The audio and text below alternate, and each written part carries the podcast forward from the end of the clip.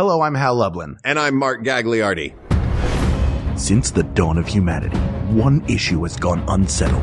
With the fate of the world in the balance, we're here to settle, once and for all, Best Stand-Up Comedian. That's right. Don't worry, everyone. We got this. Podcasts should have a theme song. Podcasts should not have a theme song. Yes, they should. No, they shouldn't. They sound good. Yeah, but people are just going to skip past it. Hmm.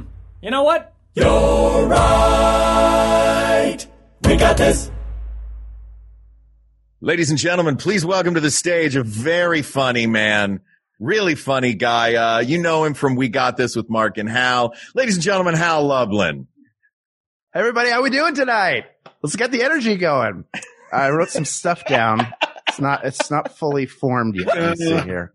Something. Uh, you know um, what? We're kicking you off the stage. Restaurant. Okay, that's my time. Thank you, everybody. And now, please welcome to the stage and to the podcast our very fantastic and special and uniquely qualified for this episode comedy genius, Jordan Black. How are you, thank sir? Thank you. Thank you. I'm great. And let's give it up for Hal again. I mean, it's not easy to get up to this guy. Like, you know, so these new guys, you know, it, it takes a lot of bravery to get up here. So let's give them a hand. He's oh got to get God. there. We've all, all of us old hats know what that's like. So. You no, guys no, remember. No, you Hal. guys remember. Yeah. Yeah. We all remember. Oh, man. Would you guys rather see a comedian at their peak or at their start? A stand-up. Peak, peak. I yeah. get anxiety going to stand-up shows because I'm rooting for this comedian so bad because I know what it's like to be yeah. on stage and bomb. It's terrible. There's nothing worse. There's no worse. Yeah. Now, you, you've played with the Groundlings, obviously, mm-hmm. and wrote on Saturday Night Live, so you're used to being surrounded by an ensemble mm-hmm. of comedy. What's your experience in stand-up? I did a little stand-up initially early mm. in my career. I didn't stick with it. And um I wish I had, actually, but I didn't. And part of that was because it was so brutal. Yeah. And with sketch and improv, it's ensemble. So even if you bomb, you're laughing about it together backstage about how terrible it went. Like, you're sharing in it with other people. So you're still – there's still something to enjoy. But when you walk off stage – as a stand-up and it bombed, it, there's no one going like, hey, man, you know what? Next time, it's like all the other stand-ups are going like, yeah, that was terrible. Yeah. Uh, you're pretty yep. funny. You're not sharing in the joy, too. You're not sharing in the like, man, it's all right. You know, you'll get them next time. It's like, it's every man for himself. And yeah. no, so. Yeah, I never, like, I'm in awe of stand-ups. I love stand-up comedy. I love the history of stand-up comedy. Mm-hmm. But, yeah, it's not. Like, I like bouncing things off of other people. I mean, stand-up to me is the most impressive of all the art forms, for me personally. Mm-hmm. Yeah. Because it's the one thing that you can do as an artist. And if the audience rejects it, it's they're directly rejecting you. Yeah. They're not rejecting this painting you put up on a canvas and mm-hmm. you're going like, well, they don't get what I was my, what I was going for. You right. know, or a script you wrote. Or a movie you were in, because you can blame the director, you can blame the studio, you can blame whatever. But when it's you and they go and they not they're not laughing, it's you they hate that you suck. Yep. Yeah, you can't one hundred percent go. This microphone is really terrible. Yeah. Well, I don't. I honestly though I don't know if stand up started that way because it was you know it was. There were a lot of the old, old timers. They had writers. They had it was oh, all joke. It's you don't like my jokes. I think, but you know, still- probably not till. Carlin and Pryor in the seventies, and it was just like, this is just the brutal, honest version of who I am. But, but even before that, that raw. You could have three different comedians tell the exact same written line, mm-hmm. and one of them will make it work and two of them won't. Yeah. So there is, even with somebody else's material, you have to make it work, and they're going to judge your delivery. Even somebody like Emo Phillips, who's mm-hmm. a brilliant comedic mind, yeah. such mm-hmm. a great joke writer, will not perform in L A because writers have taken his material and used it elsewhere. So he'll yeah. only go tour. But at the end of the day, if he doesn't have a good show, it's still him. It's yeah. just a yeah. heightened version of yeah. who he actually is. Yeah, because even if people are writing your jokes, the audience doesn't know that. And they're yeah. saying, you suck. Right. Exactly. Exactly. Well, let's dive in and start talking about some of these stand-up comedians. I've just tried to compile not even remotely an exhaustive list, but an exhaustive list would take us a week to get through. So I figured it might be fun. Frequently on this show, what we'll do is we'll take our topic, break it into categories, pull one victor from each category, and then pit them against one another. Yeah, yeah. And I think a way to do that uh, for this is to look at decades. mm-hmm. starting with the nineteen sixties, because prior to that, uh, you know, stand-up comedy was, it was in like the Copa and in the Vegas shows. There was always another comedian, or there was always another uh, musician or a band or some, uh, it was just part of a bigger show. Yeah. nineteen sixty-three, first stand-up club opens in New York. Bud Friedman opens the Improv. And that was the first ever, we're doing a lineup, we're two, doing two drink minimum, and it's just a person with a microphone all night. Wow. So if I may, I, and please, please add people to this list that I forget, and then we can talk about uh, these folks. Uh, it's going to sound daunting. The nineteen sixties is the longest list that I have, but that's because a lot of legends came out of the sixties. In no particular order: Dick Gregory, Moms Mabley, Red Foxx, Lenny Bruce, Don Rickles, Phyllis Diller, the Smothers Brothers, Mort Saul, Bob Newhart, Joan Rivers, Jonathan Winters, and Woody Allen. Wow. Is there anyone else from the nineteen sixties, well, like legends? Or was he, did he start in the seventies? Who's that? Cosby? I feel like the seventies were kind of his. Oh, okay, that was like his big decade. I actually have him in the eighties listed here, but I can move. Well, it was for stand up. That was a sitcom, but he was doing stand up. He was a huge stand up before. Right. When was himself? Yeah. I feel like that was the seventies. Yeah. I'll put that. I mean, Fat Albert and all that stuff was seventies. Right. Yeah. Uh, well, himself came out in eighty-three. He was a huge stand-up before that, though. Right. Like, yeah. And that, I was trying to put these the, in, like, I was trying their to era, their peak. Peak, yeah. Oh, okay, peak got era. It. Okay, cool. That's a great list. That's a hard list because I, I mean, know. Like, yeah. Smothers Brothers just jumps out at me. Yeah. So brilliant. Um, and I'm trying to think, who else did you see? But do you think of them more for their double act or more for their show, which was so kind of subversive and introduced? Their like, show for sure. Yeah, that's yeah, the thing. Like, they're more of a, they started, because a lot of these, like, I guess that's a question we can ask now. Are we looking at purely stand up? Like, right. You know, you've got Steve Martin and Eddie Murphy have, you know, these giant mega movie careers. Yeah. But, you know, they started and were prime, at one point they were primarily stand ups. Yeah. yeah. I would include them. Even yeah. Even though they left stand up to do movies, I would include them. When they weren't stand ups, they were. Something right. Best. But the Smothers Brothers, yeah. when you think of the Smothers Brothers, you right. think of television. Yeah, that's yeah. true. Yeah. yeah. I think we're judging them off. I, we we want to judge them off the basis of their like stand up acts. Yeah. So we'll, right. we'll keep it to, to that, Stand. which the Smothers Brothers still are great. I mean, their, yeah. their act on their own was fantastic. Well, while we are weeding folks out, then I think that might be the easier way than to just go through them one at a time. Yeah. Mm-hmm. Would we consider Jonathan Winters a stand-up because so much of it was improvised? I, yeah, I think, I mean, if you're up there and it's just you and a microphone doing jokes, that's yeah. stand-up, you know? Yeah. He wasn't juggling. Yeah. yeah, that's true. I mean, yeah, off this list, uh, I mean, like Red Foxx, Don Rickles. I mean, these guys are Bob Newhart. You know, yeah. Bob's maybe, Joan Rivers. I mean, they're legends. Woody Allen. I mean, I don't know. I'll say one that pops out to me from this. I think he's got to be on anybody's short list for a comedy Mount Rushmore just because he's the one that took the bullet for everybody. Mm-hmm. And that's Lenny Bruce. I was going to say the same thing. Uh, yeah, the most legendary on this list. Yeah. Because you, know. you, talk, you were talking earlier about, like, if they don't like what I'm doing, they don't like me. This is my... Yeah. Like Bob, Bob Hope in the forties had writers. Yeah. Lenny Bruce was, this is who I am. I am unapologetically myself. And he was the first comedian to repeatedly get arrested. Drugs eventually took him, but. Yeah. You can divide the sixties almost into two buckets, right? You have, mm-hmm. you have your setup punchline, like one liner over and over. Yeah. Red Foxx was brilliant at that. Mm-hmm. Obviously, Joan Rivers was great mm-hmm. at that. Phyllis Diller too. Mm-hmm. Then you have people who came more from Second City, like that Bob Newhart, I'm going to give you one half of a of a phone right. conversation. Shelley Berman did that as well. Or Mort Saul doing what John Oliver's doing now, which yeah. is just like these essays, really yeah, right. just funny essays. But I think Lenny Bruce sort of paved a, uh, created a path for comedians that would follow him mm. into more, he like made it more abstract and, and mm-hmm. made it even more personal. You know, yeah. I, Phyllis Diller talking about her husband Fang is hilarious, and she's one of the funniest people in history. But it's yeah. not like she's telling you the real things that are going on. She's well, she's, I think that's a good point, Hal, because yeah. a big thing for me, like, because Pryor is my favorite comedian, and sure. I think Lenny fits into like my reason for that actually fits with Lenny too, because I feel like with Pryor, there was a paradigm shift. Mm-hmm. Lenny, there was a paradigm shift. It went from just, you know, other people writing your jokes or set up and punch to I'm t- talking about my life. Mm-hmm. Yeah. You know, and things that are important to me. And I'm making, I'm finding a funny take on them. And society. Yeah. yeah. Not just about his own story, but, right, you know, exactly. Nobody went after religion the way he did. Nobody went after, you know, really hot button topics. Yeah. But he was the first really to do it. Yeah. Or at least to um, popularize it, that style.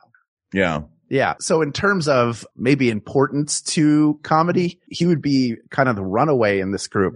But it's, I, that can't be just that, right? It has to be like what's great about Richard Pryor, who, spoiler alert, if he doesn't win would be really odd and is at least going to be one of the yeah. final two people we talk about, yeah. is not only was he a trailblazer, mm-hmm. but he's hilarious. I, I almost Everything cursed on my own podcast funny. I've been doing for five years. Everything yeah. he did was every bit, yeah. talking about his addiction, talking about uh drowning, talking about going to the hospital, like everything. He turned everything into humor yeah. and yeah. did yeah. it in a way that was uniquely him. The conversation between uh his brain and his rapid heartbeat as he is on fire is one right. of the, yeah. And it's horrifying what he went through. Yeah. But that's, um, that, yeah. Yeah. So we'll get to Pryor. Don't worry. Yeah. Um, But yeah, but I mean, if you're talking funniest, then that's a whole different thing. Mm-hmm. Yeah. Because funniest and greatest to me aren't the same thing. Right. Like, greatest is impact. Like your impact in comedy is still felt today. There's a lot of yeah. people who had funny jokes and great jokes and funny material, but did they have a huge impact on the comedians who came after them or right. the era? And I think that would put Dick Gregory uh high up on this list as well, because he was, I mean, aside from being just a groundbreaker, being the first like white club or, yeah. you know, integrated club uh performer, he was, he seemed to me like the, or early on, one of those guys that was like, I'm going to make you laugh and I'm going to make you think. Yeah. Th- yeah. That like, like comedy for social good. Mm-hmm. Yeah, but but I mean, it's still very funny. But as far as just being hilarious, well, Dick was brilliant. I mean, like, um, because he did he did stand up, but he talked about issues. And right. Funny. Dick stopped being funny when he started only talking about issues. Yeah, he really kind of went off the rails there at the end. Yeah, but uh, in my opinion, but when he was doing stand up, because he stopped doing stand up at some point, and was just the guy talking about the government is trying to tap your telephone. That's the thing. He went from comedy to being like the guy with a cigarette talking yeah. to another guy with a cigarette. Yeah. Which he, he may have been completely right. It just wasn't funny anymore. yeah. He's sitting there like, the government is trying to stop us, the deep state. And somebody's like, tell jokes. Yeah. Right. This isn't make, funny. Don't tell that, but make me laugh when you say it. Yeah. Yeah. You know? Then I'll li- that's the thing about comedy, right? Is in, in any satire, whether it's stand up or a sketch, is when you make people laugh, You there, you can also get them to listen mm-hmm. in a way that's hard to. Everything else we say is in an echo chamber. Yeah. If the three of us agree on something, and you know, we're not going to change minds and hearts going yeah. out there just buying an ad or something. But if you can make somebody laugh, that that'll yeah. catch them off guard and make them think. Well, I always say, like, when comedians get in trouble for doing t- this type of joke or saying this type of word, I'm always like, if it were funny, they wouldn't get in trouble because yeah. people wouldn't mm-hmm. get it. It's when you're just saying something, you know, dumb or whatever. I don't judge anybody's art. I don't care what you say. You say it. I'm, I'm totally anti-censorship. But if you're going to say something controversial and it's not funny, then it's just controversial.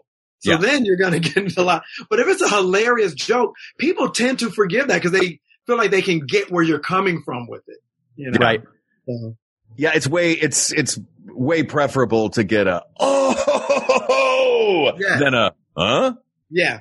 Because I can't stand when comedians go like, oh, you guys are so sensitive. Make us laugh. Okay, make yeah. sensitive people laugh then. I don't know yep. what the problem is. We're yeah. the audience.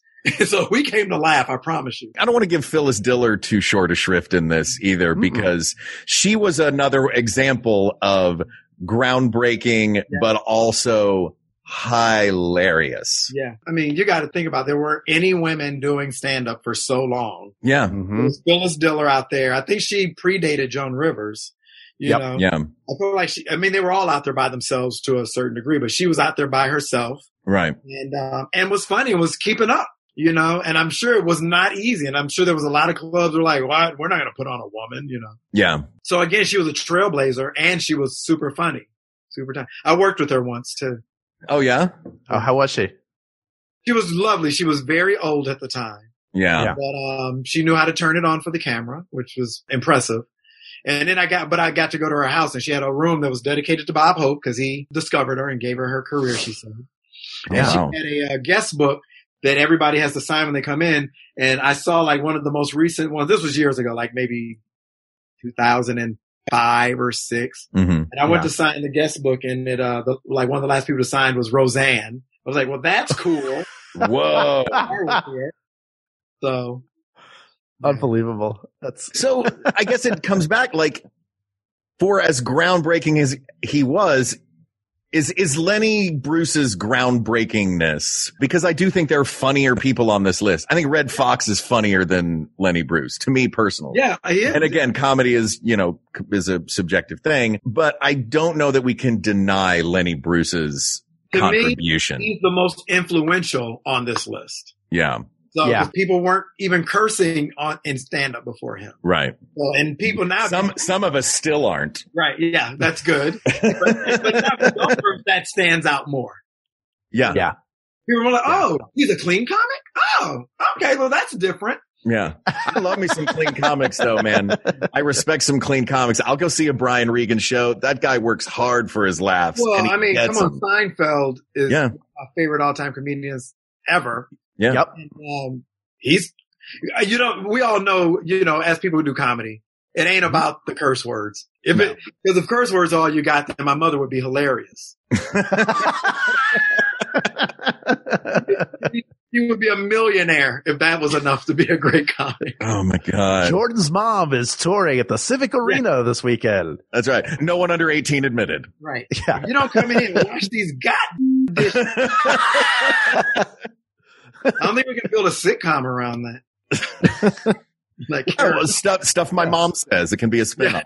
Yeah. So is uh, are we are we leaving the sixties with Lenny Bruce in our pocket? I am. Uh, yeah, right. I think you have to. All right, let's move on to the nineteen seventies. Mm-hmm. Big move in the nineteen seventies. So, of course, nineteen sixty-three was uh the opening of the very first proper stand-up club. nineteen seventy-two, the big deal was Johnny Carson moved The Tonight Show from New York to Los Angeles. Mm-hmm. And when he did that, there was a massive influx of comedians to L A in the nineteen seventies. Bud Friedman opened an improv here. Uh Mitzi opened up the Comedy Store.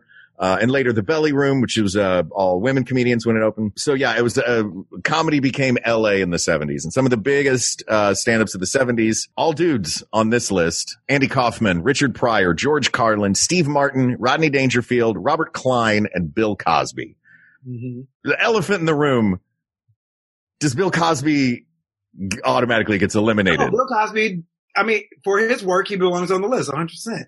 You okay, know, that's fair. Behavior, he belongs in jail. Yes, yes. So I think the two, we're not we're not judging his behavior, yeah. we're judging his comedy. But based on the rules that we established before, the Smothers Brothers, you don't think stand-up comedians, you think television. Right. Well, with Bill Cosby, I don't know how many people primarily think stand-up. I mean, stand-up, stand-up yeah. adore him. Like, yeah. you know, people who are, you know, from his era and yeah. actors. Like he, I was always surprised by how many stand-ups admired Bill Cosby, because I was always into the show, but I was never into his stand-up, but I didn't really know mm-hmm. his stand-up growing up. Right. Because I was such a Richard Pryor kid, because like we had a Richard Pryor album, and you know, I just thought, right. never, and I didn't have a Bill Cosby album, so I didn't really hear his stand-up. And because right. of the show, he yeah. was so clean on his show that I thought like, ah, I like cuss words in my st- comedy. Um, he is one of the greatest storytellers, though. He is. Well, I'll tell you, I went to see him do stand-up a few years ago. I had never seen him. I wasn't, I'm just a Pryor guy. Like, I was Pryor. Mm. I was Eddie Murphy. Yeah. And I was like, I was not interested in him. And I was like, you know, he's getting old and he's a legend. And I should at least go. I do. I am a black guy who does comedy. I should at least be able to say I saw Cosby live. So right. that was the only reason I went, just to say I saw him. And I cannot tell you, it was the most brilliant thing I've ever seen on stage. Yeah. Stand-up comedy-wise, it was, he did two and a half hours sitting on a chair, and it mm-hmm. was insanely, I mean, I don't know, my, the top of my head blew off. Yeah. And is that- I was like, now I get it. Now I get why all these like Chris Rock and Seinfeld and all of them say like Bill Cosby is the greatest. And I'm like, it blew my mind. And then, then about six months later, all the shit came. Yeah. I think all, all the bad stuff happened. And, you uh, and, and I, I, was like, I was so glad that I got in under the gun. Yeah. I think you and I may have been, was it in Pasadena? Yes. You and I may have been at Valentine's Day. You, we were at the same show. Get out of here. We were both at that show. Did, and a couple got engaged on stage. I don't remember, but probably. Maybe. Yes. Or yeah, I was there the day before, but yeah.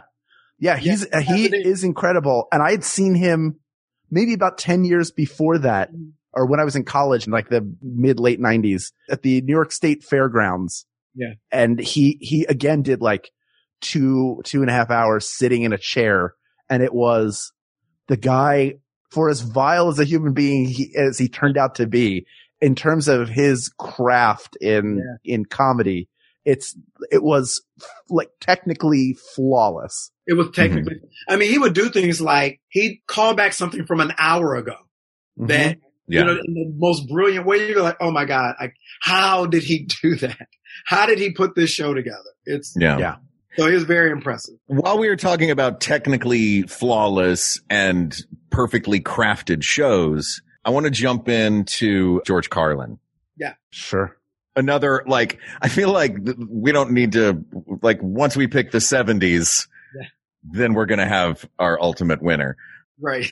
That said, we will uh, go through the whole thing. But George Carlin, that was one thing I noticed about him was there's nothing spontaneous in the mo- I mean, there is, as a performer, there is spontaneity, but uh, the words that he says are so finely crafted. It's almost like a tree. I saw him live once, and that was what we were talking about afterwards. It was like, it was like a tree that he had the trunk that was his through line for the show. He would branch off and branch off and branch off from the branches, but he always made it back to that trunk. And then again, he would, he'd be on this branch over here, and he would remind you with a callback of something that he had said forty-five minutes ago. And just the way that he played with, he played with language the way that Bill Cosby played with characters and yeah. stories.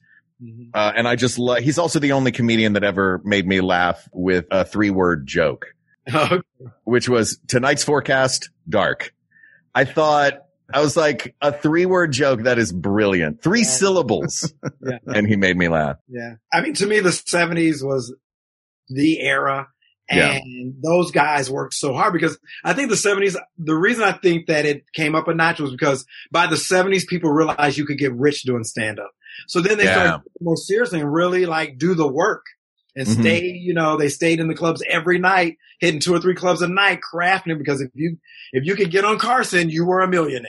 Yeah. So you might as well go out seven nights a week, hit two or three clubs and put together a brilliant act so that you could get on Carson and get a T V show. Or get yeah. a movie. So, you know, the stakes were so high for them that those guys like George Carlin, you know, and Cosby, that they just put the years in.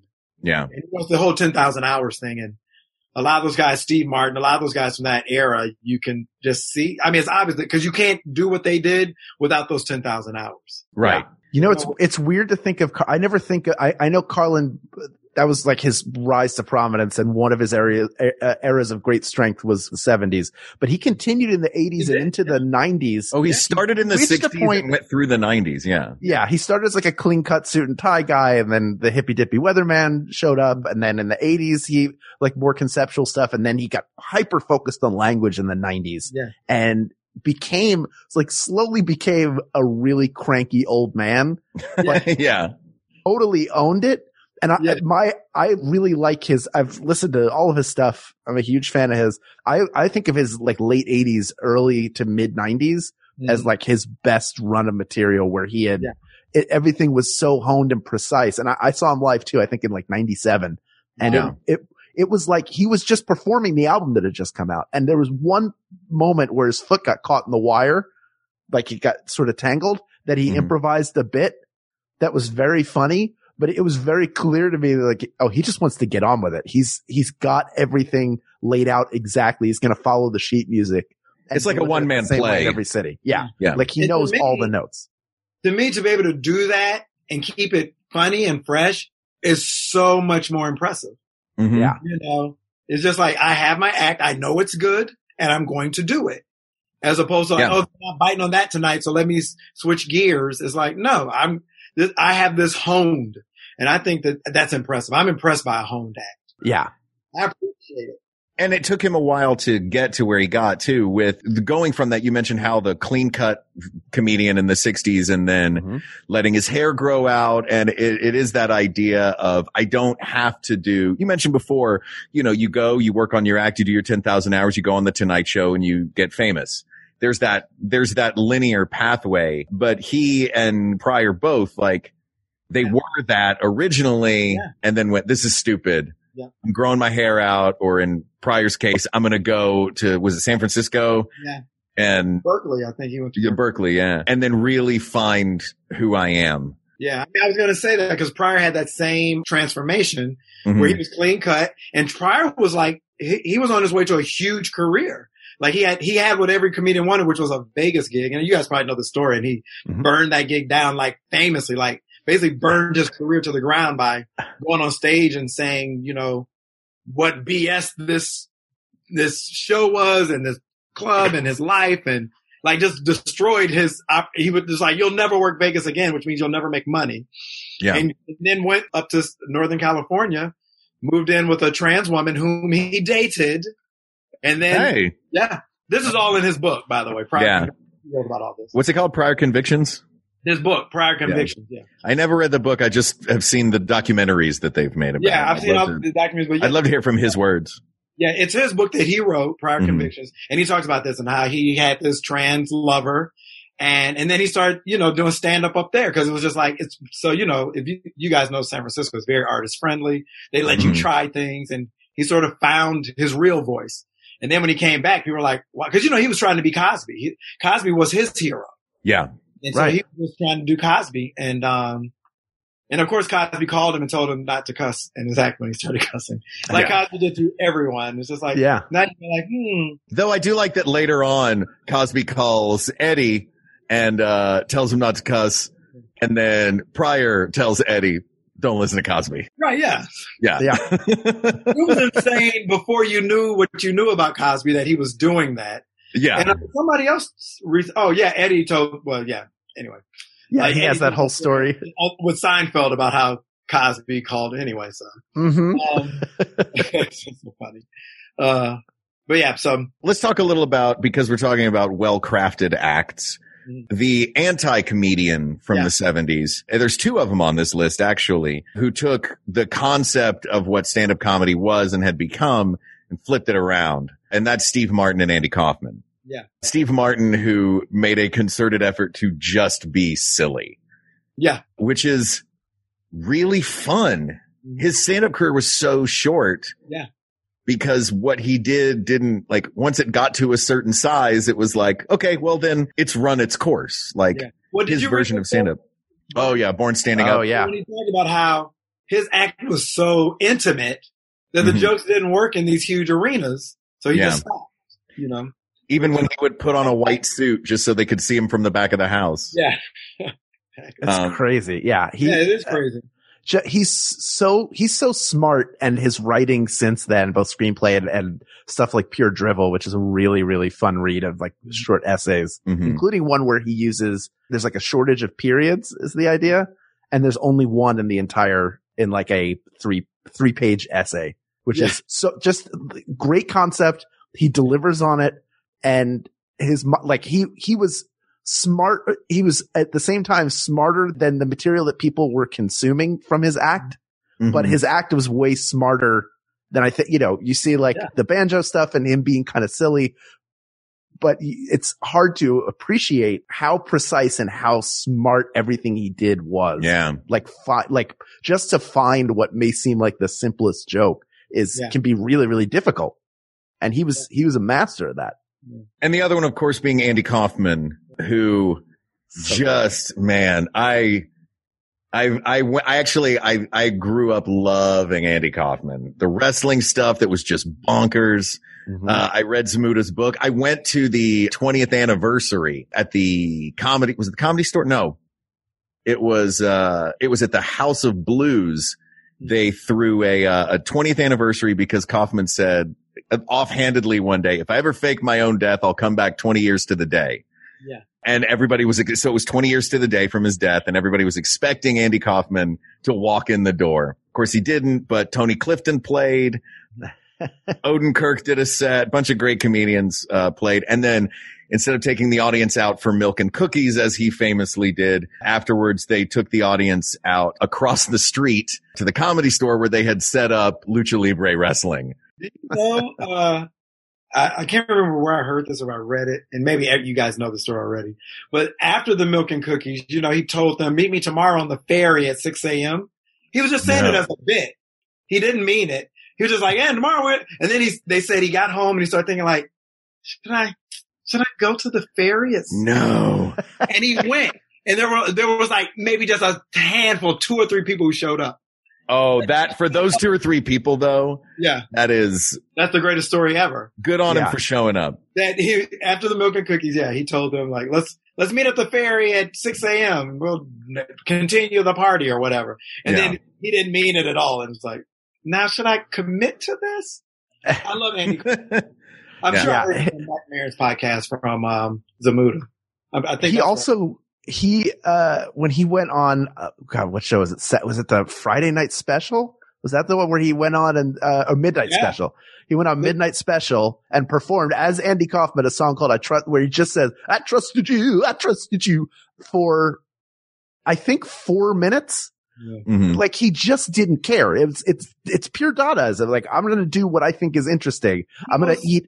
Like we didn't even get to see his far out stuff, like doing his laundry or eating a bowl of potatoes on stage or falling mm-hmm. asleep. The Great Gatsby. Yeah. The thing I think that he did so brilliantly for me is like he was the first one that went, uh, yeah, a laugh is a reaction. There's lots of reactions though. Yeah. You know what I mean? Like yeah. if your job is to get a reaction from an audience, he was like, I, I don't care if it's a laugh. I just want a reaction. Well, I'll tell you this. Like when I was a kid, I knew him from Taxi, of course. Didn't know his mm-hmm. stand up at all. And then he did a stand up special on H B O. This was, this would have to be in the, I guess, late seventies, early eighties for sure. Mm-hmm. In the middle of the show, he gets into an argument with somebody in the audience. Now at this time, I didn't know that he did these bits that, you know, that these huge, you know, pranks and all that. I didn't know that. Right. Yeah. But he gets into an argument with this guy in the audience. And then the guy says, at a certain point gets, is really mad and says, look, you asked me to do this bit with you.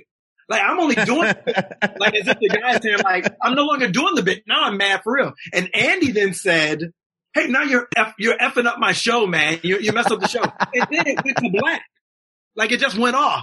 And oh. just, me and my brothers were like, "Oh, we just saw something we weren't supposed to see." Amazing, like, yeah. That, and that's a reaction. Yeah, I'm sure the whole thing was planned. Sure, but to this day, I really don't know if the guy got mad for real and they just. So yeah. good. Did you guys ever uh, hear uh, "The Day the Laughter Died"?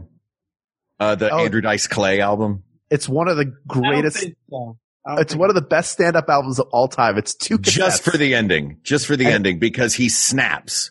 Yeah. It is, it is, you hear Andrew Dice Clay quit stand-up comedy at the end. Genuinely snaps? Genuinely snaps. Oh, I gotta find that. The end of I the mean, album is he just, uh, the, he starts like inappropriately flirting with this girl in the audience, and then her dad starts like going after him, and then he starts going after the dad, and then he tries to get back to his jokes, and he just tells the same joke, the punchline to the same joke maybe fifty times. Just screaming it into a mic, and you, he has one breath where he just goes, and then yeah. you can, and you're like, that, that was it. That's the end of stand up for Dice. He, I give him so much credit for putting that album out, because it's yeah. it's like an hour and a half of failure at a small club. He refuses to do any of his nursery rhymes and stuff, or or anything like that, which is really interesting because he, I, I guess his whole deal was he he was an actor who mm-hmm. created that persona, like, I have to get something going here. And he did it really well, and was, I mean, it's hard for people who weren't alive or really aware then to understand how huge of a star he was. And that's mm-hmm. just like, yeah, that was more of the, not even blue collar, but just like the more profane, the better. Like Tim Allen was a filthy comic, mm-hmm. right? With children, which is a Bob Saget was a, show was huge. Yeah. Oh my God. Bob Saget is, is filthy, hilarious, mm-hmm. but but filthy. And he puts out this album that it, it, it, it is. I know what you're talking about. He's like, I'll give you a quarter back. And he does get it. And he keeps repeating, get yeah. it over and over again. I just downloaded it. So nice. Good. It is bonkers. I just heard Rosie O'Donnell talking about the same thing. Like after she started doing her talk show, mm-hmm. and she go to Vegas, and all of a sudden all these old people are there because they want to see, you know, the uh, Queen of Nice. And she's like, yes. uh, uh. Yeah. Oh, are you in for a treat? They are not biting on this material. Oh. Like, guys, I'm not doing my talk show for you. I'm doing my stand-up. Yeah. I forgot to put her on the list for the nineties. We'll have to remember to put uh, Rosie on. But yeah, Kaufman, sure. I think. Kaufman was such an original. Mm-hmm. And um, so, you know, he stands out for, for that. You know, I think he stands out for that. And then, of course, to me, to me, like I said earlier, Pryor. This is what I would say no. about Richard Pryor. When Pryor started doing stand-up, nobody was doing what he was doing. Mm-hmm. After he started doing everybody, because I always say, if you're not stealing from Richard Pryor, you're not doing stand-up comedy. Yeah. You're wasting yeah. your time.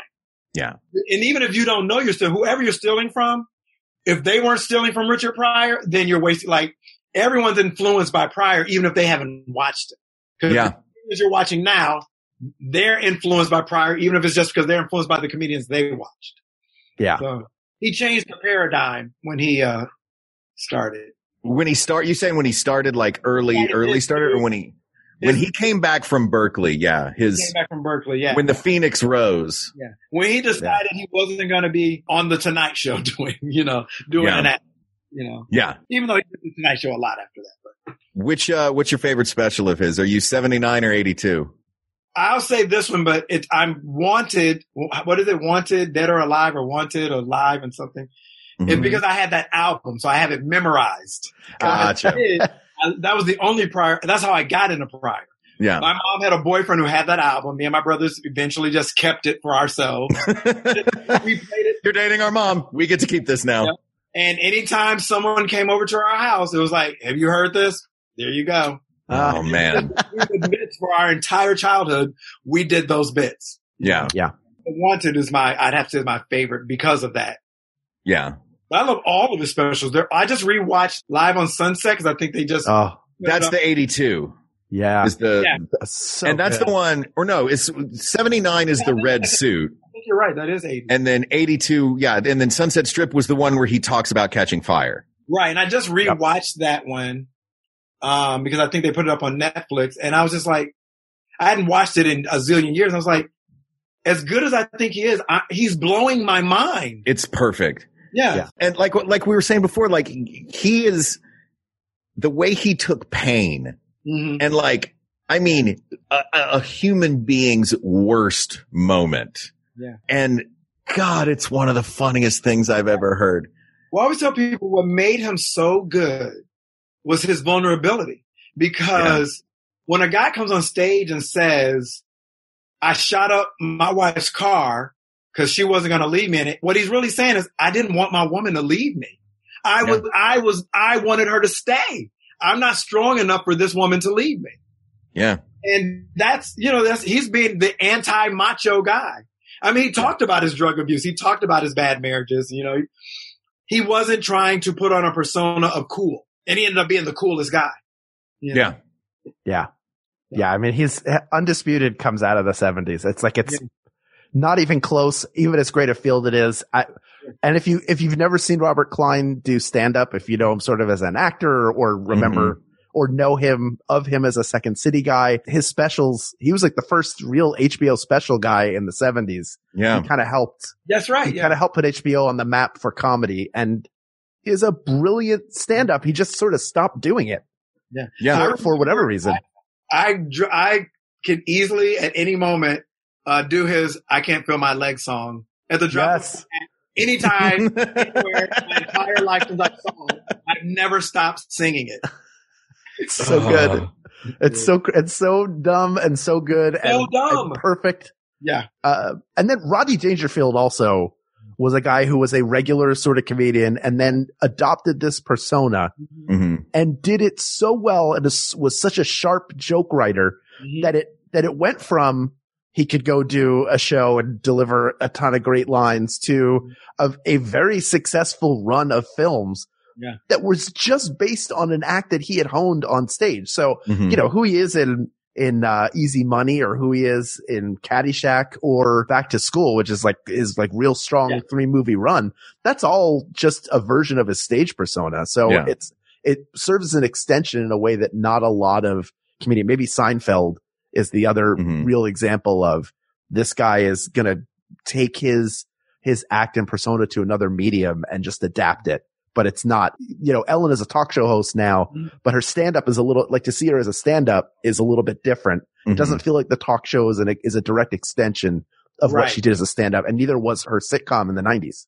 Right. I'd say even that like somebody like Andrew Dice Clay later on was borrowing from the playbook of Rodney Dangerfield in the, mm-hmm. I'm going to give you the most easily digestible persona, and then I'm going to work from within that.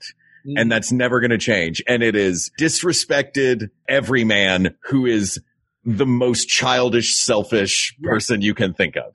Yes. And you're like, okay, easy to digest. I understand what that means. Yeah. So I think, yeah, but I, man, there's no way we come out of the seventies without it being Richard Pryor. It's Pryor. Of course it's Pryor. Yeah. yeah.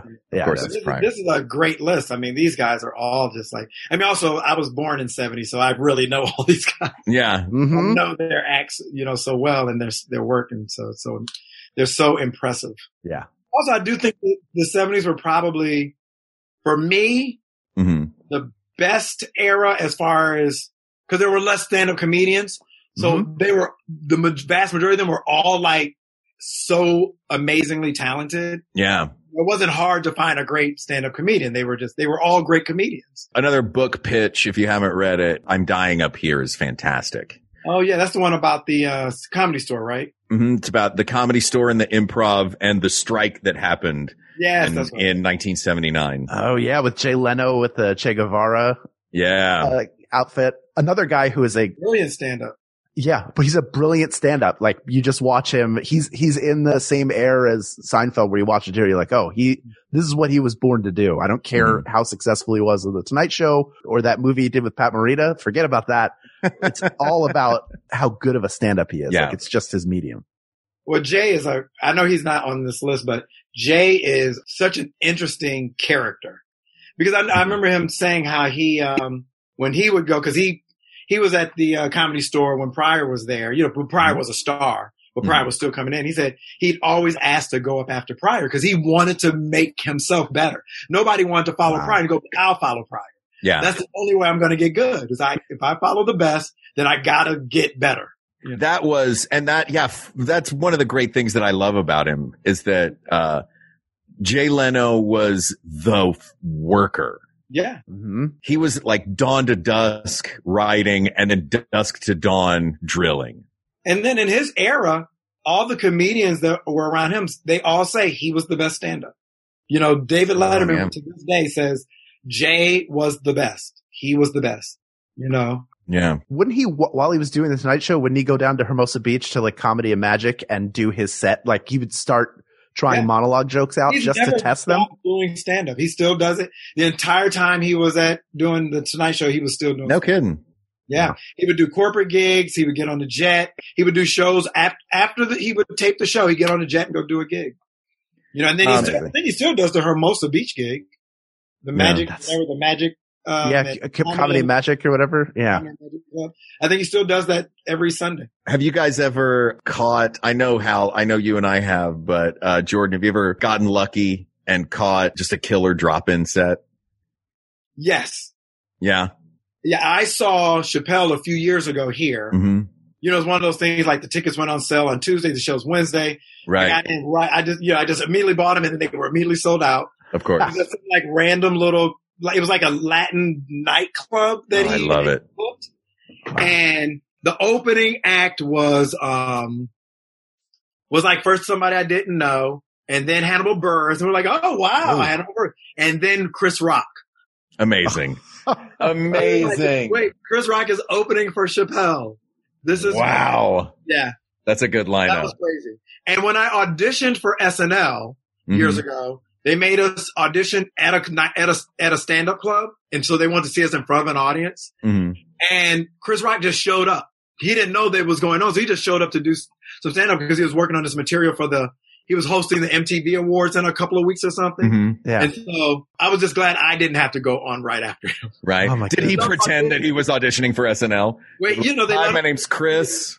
But it was like, but somebody who was auditioning had to follow Chris Rock. Yeah, that's oh, rough. That's rough. Wow. wow.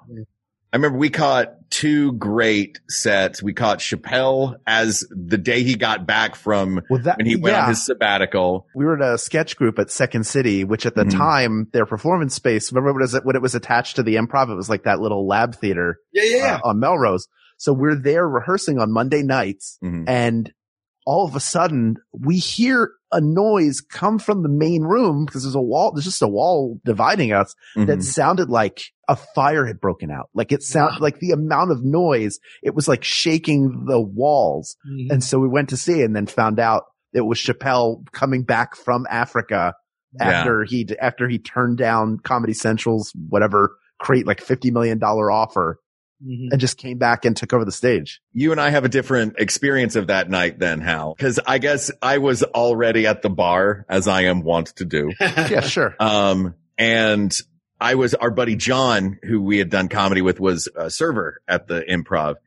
And I forgot who I was sitting with at the bar, but he walks up to us and he goes, "Go in the showroom right now."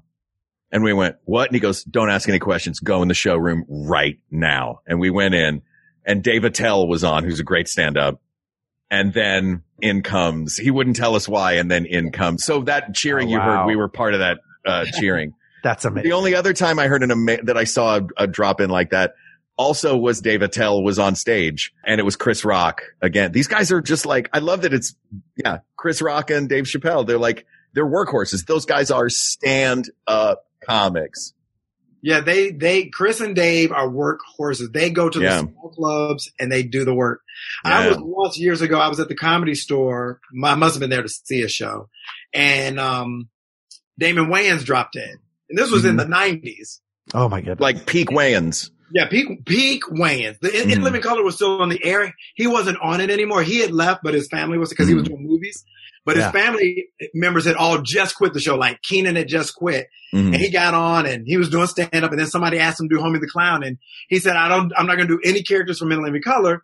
He said, "Because um, you know, my family all just left." He said, and then he was like, "You guys want me to tell you what happened?" And then he told them what? Yeah, oh. he told the story about why they all quit, and it was because Fox started airing the reruns of In Living Color during prime time. Mm-hmm. And which was going to make them less valuable in syndication. Right. And, and the reason they did it was because ownership of the show was about to convert to Keenan. And so Keenan was going to be able to take the show, Ooh. sell it in syndication and make, mm-hmm. you know, Cosby dollars. And right. so they wow. did it, just threw them over just to hurt them financially. They mm. started airing the shows during prime time. They started airing the old classic In Living Colors during prime time so that they would be less valuable. That is diabolical. Isn't it crazy? So they, oh, wow. And that's also Chris Rock's story about, you know, he, when he was at S N L, he was like, "I should be on The Living Color. I want to be on a black show doing black stuff." Then he went, and then all the Wayans quit, and he was there. Anyway. Thank you for that sidebar. I love it. Yeah. Good, like, awesome. I can't believe I saw this performer. Like, I'm not a huge, I don't go to a ton of concerts. I love music. I love concerts. But this to me is like, these are the memor, like I'll see a concert. I'll be like, that was a great show. But these are the memorable ones. Like there I was, like yeah. it's always stand up stories. Yeah. So let's jump into the nineteen eighties. And again, tell me if there are people that I have missed on these lists, because after I did the seventies, I and wrote Pryor down, I didn't really care as much. um, but the nineteen eighties gave us two absolute juggernauts. Yes. Eddie Murphy and Robin Williams. Robin Williams started in the seventies, but he really blew up in the eighties. He was straight out of San Francisco and then did his, uh, it was like the Met or some huge. Yes. As he did uh, a Night at the Met in eighty-six. Night at the Met. It's one of the greatest stand-up albums of all time. And the specials. I love of your setup, which is when they peaked, when they were at their height. Right. Yeah. And then you've also got the groundbreaking, uh, so many of these. Now begins the run of the problematic. Well, no, Cosby began the run of the problematic, but there There's some problematic uh, performers on these yeah, lists, yeah. but they're undeniable in the world of stand-up that they had an influence. So Roseanne Barr, Stephen Wright, and Sam Kinison. Stephen Wright, not problematic. Not problematic. No, no, no, no, no. no. The, uh, Roseanne being the only no, problematic one on that list. Right. And I don't think Sam Kinison was necessarily problematic. No, Sam Kinison, if yeah. you if you told him he was problematic, he would have loved it. Yes, of course. He was problematic if you were dealing with him personally. Right. Yeah. Yeah. He's an interesting guy in that he came from a really religious family in the South. Yeah. And people know him for like the ow, ow. But mm-hmm. he, he was so like he was kind of the predecessor to Bill Hicks uh in mm-hmm. the nineties in that he talked about really controversial stuff, had very intelligent, thought out opinions. Yeah. But, you, you know, you remember it's you, you, his gimmick almost uh handicapped him, and that you didn't even realize how good he was because yeah. everything around the aura, aura around him kind of superseded his material in a lot of ways. Yeah. Well, you know, he was a he was a Pentecostal minister at one point. You know, I didn't know that. You know, hold a crowd, and mm, you know, and yeah. as somebody who does go to church, most of the preachers who are really good are you go, this is a stand-up act. Like, you're funny. Like, they yeah. know that they have to have that to really reach an audience. Like, they're making you laugh the whole time. So it's really interesting. So I'm never surprised. Like Chris Rock, who his grandfather, I think, was a minister. So he said he learned his cadence from his grandfather. Wow. Like, you can see that in like really good comedians. Like, yeah, you, you know, cause a lot of good comedians also have a point and a message and, you know, let's make the world a better place or whatever it is. Mm-hmm. Yeah. It's, it's a very easy transition I've seen with a lot of preachers, was like, you could easily be a stand up. Yeah. And some preachers, you know, have become stand-ups. Oh, yeah. Pastor, uh, what's his name? He's got, put out a bunch of comedy albums in the sixties. They're generally, uh, sort of niche audiences. I think yeah. I have one of his, like, from my grandfather's record collection, which included a lot of Jim Neighbors and, you know, yeah. those It's just guys. An Irish Catholic priest, like, oh, I went to the store today and, um, people wear funny hats. And then everybody just laughs at that. There was Father Guido, but I don't know that he was. I love Father. Oh, there you go. There you go. Stephen Wright, the absolute, really? one of the brilliant, brilliant one-line Smith. As a, a kid, I was watching him and just being so impressed with the way his mind worked. I was just, yeah. nobody was like him. So his cadence was what it was. And you're just like, how is he able to do this? Yeah. The confidence it has to take to do what he was doing.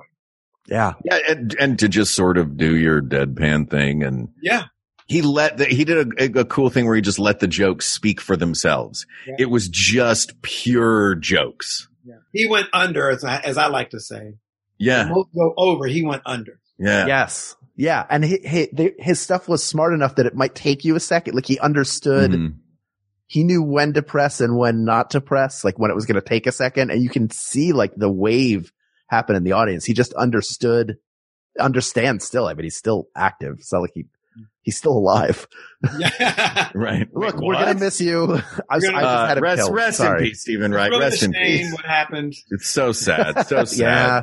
But we're going to miss him. God, just I hope he doesn't die before this airs. He better not. Yeah. Uh, we're just going to put this out right now, just yeah. in case. We, yeah. Stay safe, Stephen Wright. You're in our thoughts and prayers. Uh, he, yeah. he would never break. Yeah, no, I mean, I don't, yeah, I, that's why I said, so somebody like him, I really like courageous is the word, because when you go out there and you know these audiences, especially when you're not famous yet, when you was doing mm-hmm. before, and I just don't, and they're waiting for you to make it, make me laugh and come out here and, and you know, and jump around. Mm-hmm. And he does that and he's able to hold the audience. Cause I guarantee you when he started, it had to be really hard. Yeah. Um, yeah. So I was like, I don't know what you're doing, and boo and shut up. And, you know. But he's unlike, yes, it's a guy that just walks out on stage and reads a list of jokes, basically. But the jokes are so good. They're smart. They're just smart. Yeah. Yeah. Roseanne Barr, I mean, groundbreaking. Like, and the foresight that she had with what she did, I think. Like, I, I do think of her. I mean, I know that she, her stand up was like, here's what life is really like. Yeah. For a blue-collar every person. Where her whole persona that she created of the domestic goddess yeah. was, was brilliant because nobody was doing that. Yeah. Um, and not the way she was doing it, you know, meaning like, I'm a poor woman. I'm a mm-hmm. poor woman with a husband and kids. Yeah. And my life is hell. Yeah. And because, you know, most people are poor and most yeah. people have kids. So it's like, it was so relatable. You know? Yeah. And she, uh, she even said later on about, uh, I loved this. I was like, dang, that is some foresight. And I think we talked about this on our uh, Best T V Moms episode, uh, that she said later, and this is less about the stand-up, more about the sitcom, but uh, later on, um, toward the end of the sitcom, when it was all about, you know, them losing, her losing her job at the factory. And she said that I knew, she said, I knew from day one that this show was going to be about the death of the union job in America. Yeah. And I was like, dang, unless that's, I mean, that could be revisionist. Like, no, no, no, I totally meant to do that the whole yeah. time. Yeah, right, right, uh, right. But the idea of like that kind of foresight, you talk about like a comedian who wants to make a point, yeah. like that is playing the longest of long games. And it's so hard. I mean, like the fact that she was able to get that show on the air because, you know, as someone who writes for television and mm-hmm. pitches and they want everything to be aspirational, mm-hmm. you know, and like, you know, we want characters who the audience wants to be. They don't want to be a poor person struggling. It's like, you know, I don't know that that's true, but okay. Yeah. Um, it's so hard. So the fact that they were able to pull that off and pull it off, like, you know, the first few seasons of that show are so brilliant because they would, they didn't mind ending on a downbeat, an episode mm-hmm. or an act break, on not a laugh, on a bummer. Yeah. They didn't just end on that. And you weren't, you didn't feel like, wait, what's going on? What's happening? I thought this was a comedy. You're just in it with them the whole yeah. time. And then yeah. when you're laughing, they're the biggest laughs in the world, you know? A lot of that was her influence on that show. Mm-hmm. In spite of the, you know, reputation she had for being difficult. Mm-hmm. I always say, yeah, but the, you know, but the um, results are there. You know, the yeah. show was brilliant. Yeah. But let's get now to the two, I think, big juggernauts of the eighties. And that's Eddie Murphy and Robin Williams. Who do you want to talk about first? Let's talk about Robin first. Let's talk about yeah. Robin. He, I mean, I remember the day that he died. Mm-hmm. I was in New York City with my buddy Adam, mm-hmm. and we heard it, and it was like the world was crestfallen. Mm-hmm. We were in the neighborhood right around the corner from the Comedy Cellar, and we were like, maybe it's time, you know, we'll go pay respect. And I guess everybody in town had that idea. And we went to uh, the Comedy Cellar, and the guy at the door was like, we appreciate it. We're closing. We're just, we're shutting the doors. Like whoever's in here now, we're shutting the doors. We're going to make this night a special night. And we're like, all right, well, that's of course. So it was like th- just, just the, the influence that that guy had. Again, this is another one of those, when you think of Robin Williams, do you think primarily of a stand-up comedian? Cause so often stand-up comedy is a launching point. Yeah. Um, you also, cause, cause, yeah, he's an Academy Award winning actor. He's, I saw him on stage. He did a play with a buddy of mine. Wow. Yeah. It was amazing. And just the, by all accounts, the kindest and, yeah. you know, like had his demons, but just a wonderful, like, like I don't primarily think stand up. Whereas even now, fifty movies and a whole Saturday Night Live career later, I think of Eddie Murphy as Eddie Murphy is a stand up. Yeah, because he was so iconic in that, yeah. in that role. And those specials are so iconic. Mm-hmm. But I would just say about Robin, like, to your point about nice guy, I'd never heard a bad story about him from anyone. Everyone's no. loved. Only thing no. I would say, you know, the fact that he improvised his act, which is so like, incredible. Yeah. Incredible. Now, yeah. I know the rep, he had the reputation of stealing other people's jokes, but in his defense, what he mm-hmm. said, because he owned it, he said, because I, he was improvising, he was just sorry. He, he, he wasn't doing it like, oh, I'll hold on to that. He was just like, I'm just, I'm not going to edit myself.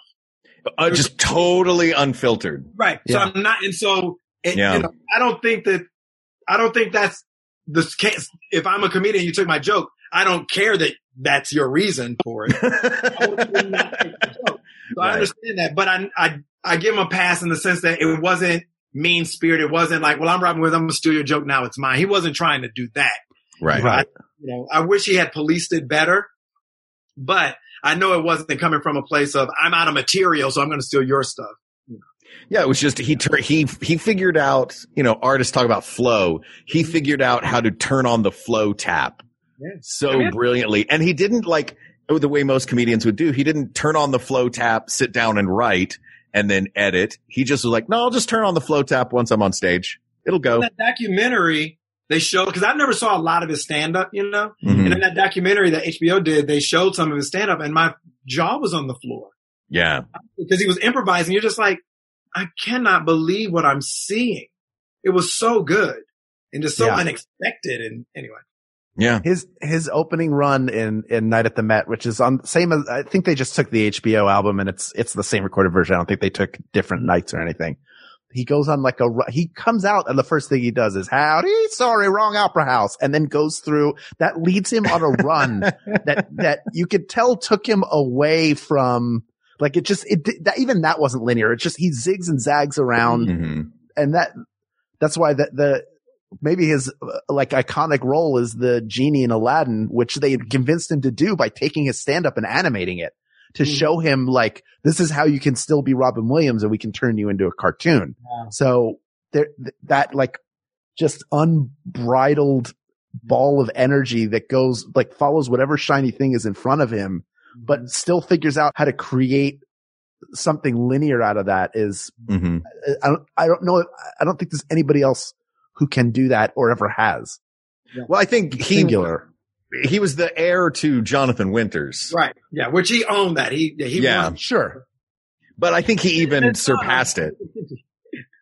Yeah. Like he turned it into more. I, I never think of Jonathan Winters as conventional stand up more than like mm-hmm. a series of character bits. Mm-hmm. Whereas right. Robin Williams built a stand-up act that had little pockets. Like you can, de- there's no doubt that Jonathan Winters' D N A is all over, yeah. all over his act, but it is, it is different. Like he took it and made it something completely different. I think Jonathan Winters yeah. had that same energy, but was doing something that, that was in the vein of what other comedians right. were doing. Yeah, and Winters would play a character for three minutes. Robin Williams would play a character for three seconds. Yeah. yeah. The difference between stealing someone's act and being influenced by them, you know? Yes. Right. And even wearing that influence, but you're not, it's like I always tell people like Prince and Michael Jackson worshiped James Brown, but they, mm-hmm.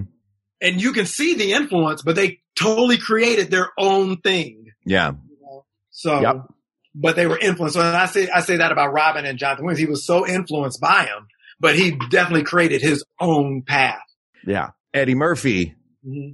on the other hand, I worshipped in the eighties. Yeah. I just yeah. worshipped my eighties guy.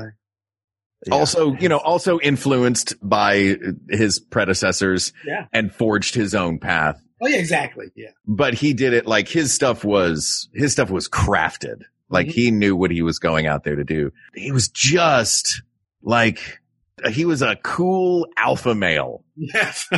You know what yeah. I mean? Yeah.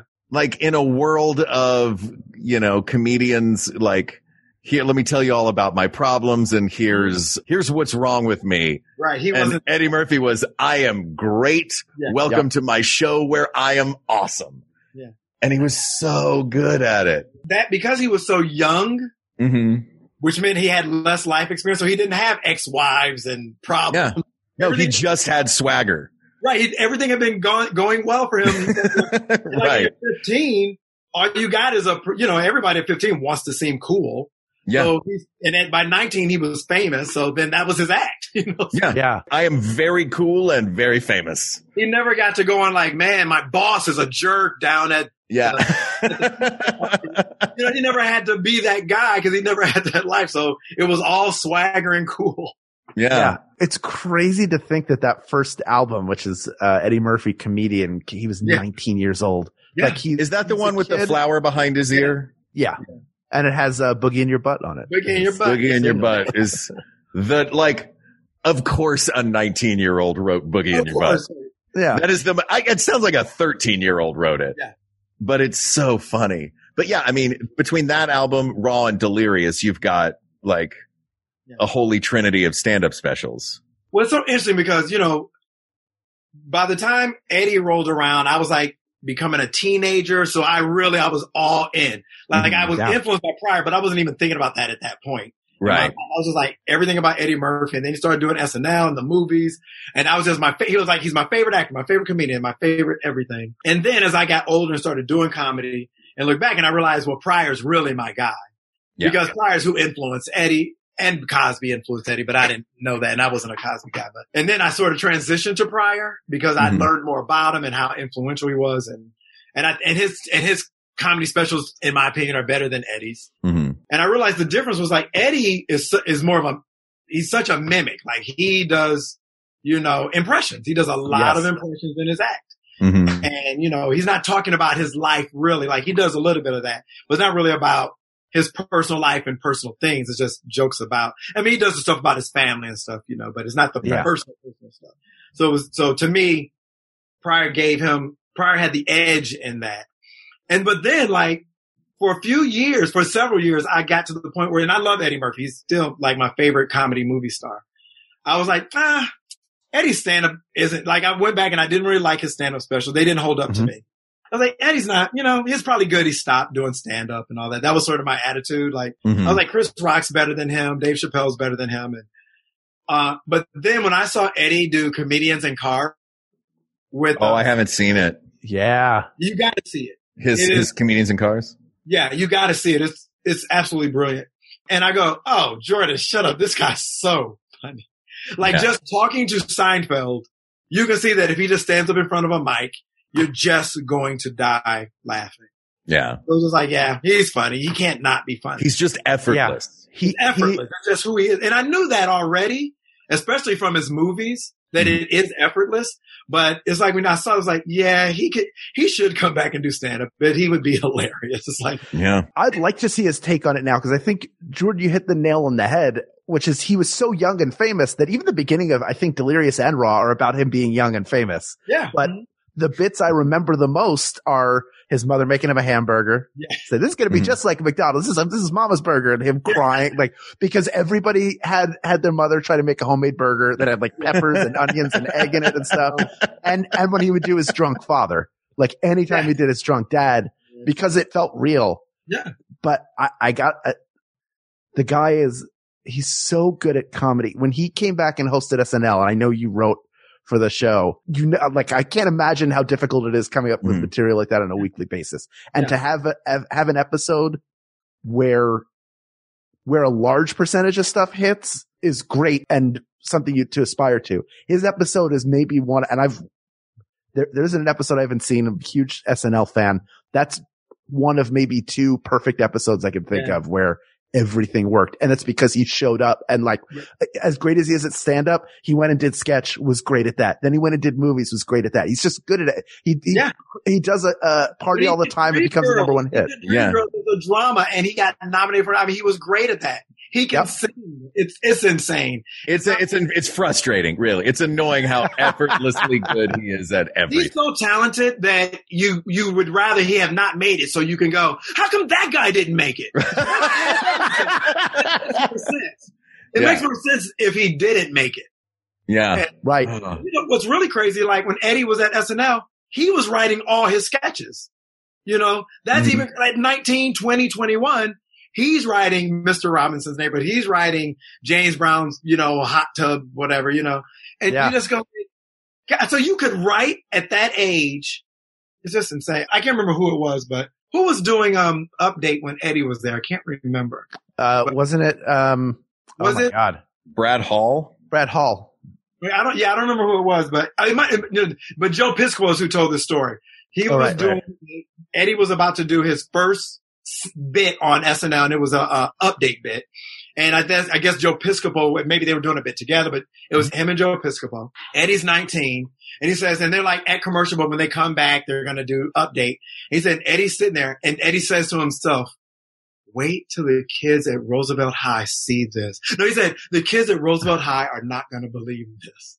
Like, they, like, he's a year out of high school. He's like, amazing. He's like, my high school classmates aren't going to believe this when they see it. That's unbelievable. Yeah.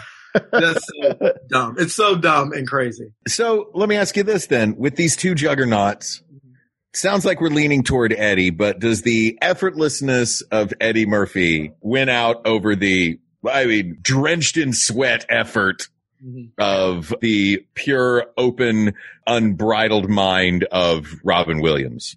I think I know the answer to this. I mean, I think I have mine, but I'll say Eddie for the reason you brought up earlier, Mark, which is those stand-up specials are so iconic that you even, even though he hasn't done stand-up in like thirty-five years, everyone considers him a stand-up and wants him to, everyone's like, yeah. I want to see Eddie Murphy do stand-up.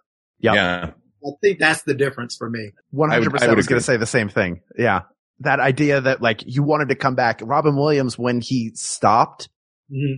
it was like, yeah, that's great. You, you did it. You, there's like nothing left for you to do. And I think he did come back and do a set like, mm-hmm. and, and, and I'm sure, and it was great because he's Robin Williams, but it be it, like he was, it just felt like a, it almost felt like a phase for him. Like it was, mm-hmm. that was the best way mm-hmm. for him to play. And then he found other ways to play and then went off and did that. Eddie feels like a, like, I want to see him do stand. I, I want to yeah. see the twenty, the twenty twenty or the twenty-first century version of, of Eddie Murphy now that he's older. If he dropped a stand up special. Yeah. yeah. Well, he's going to. Yeah. Is yeah. he really? Yeah. If COVID ever, yeah, he signed a big sixty million dollars deal with Netflix.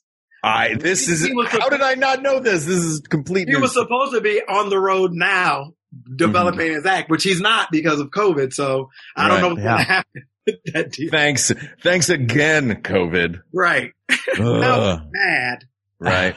All right. Let's move on to the, uh, the nineteen nineties. Do you want to take a break? Let's take a break. Let's, Let's take a little break. break.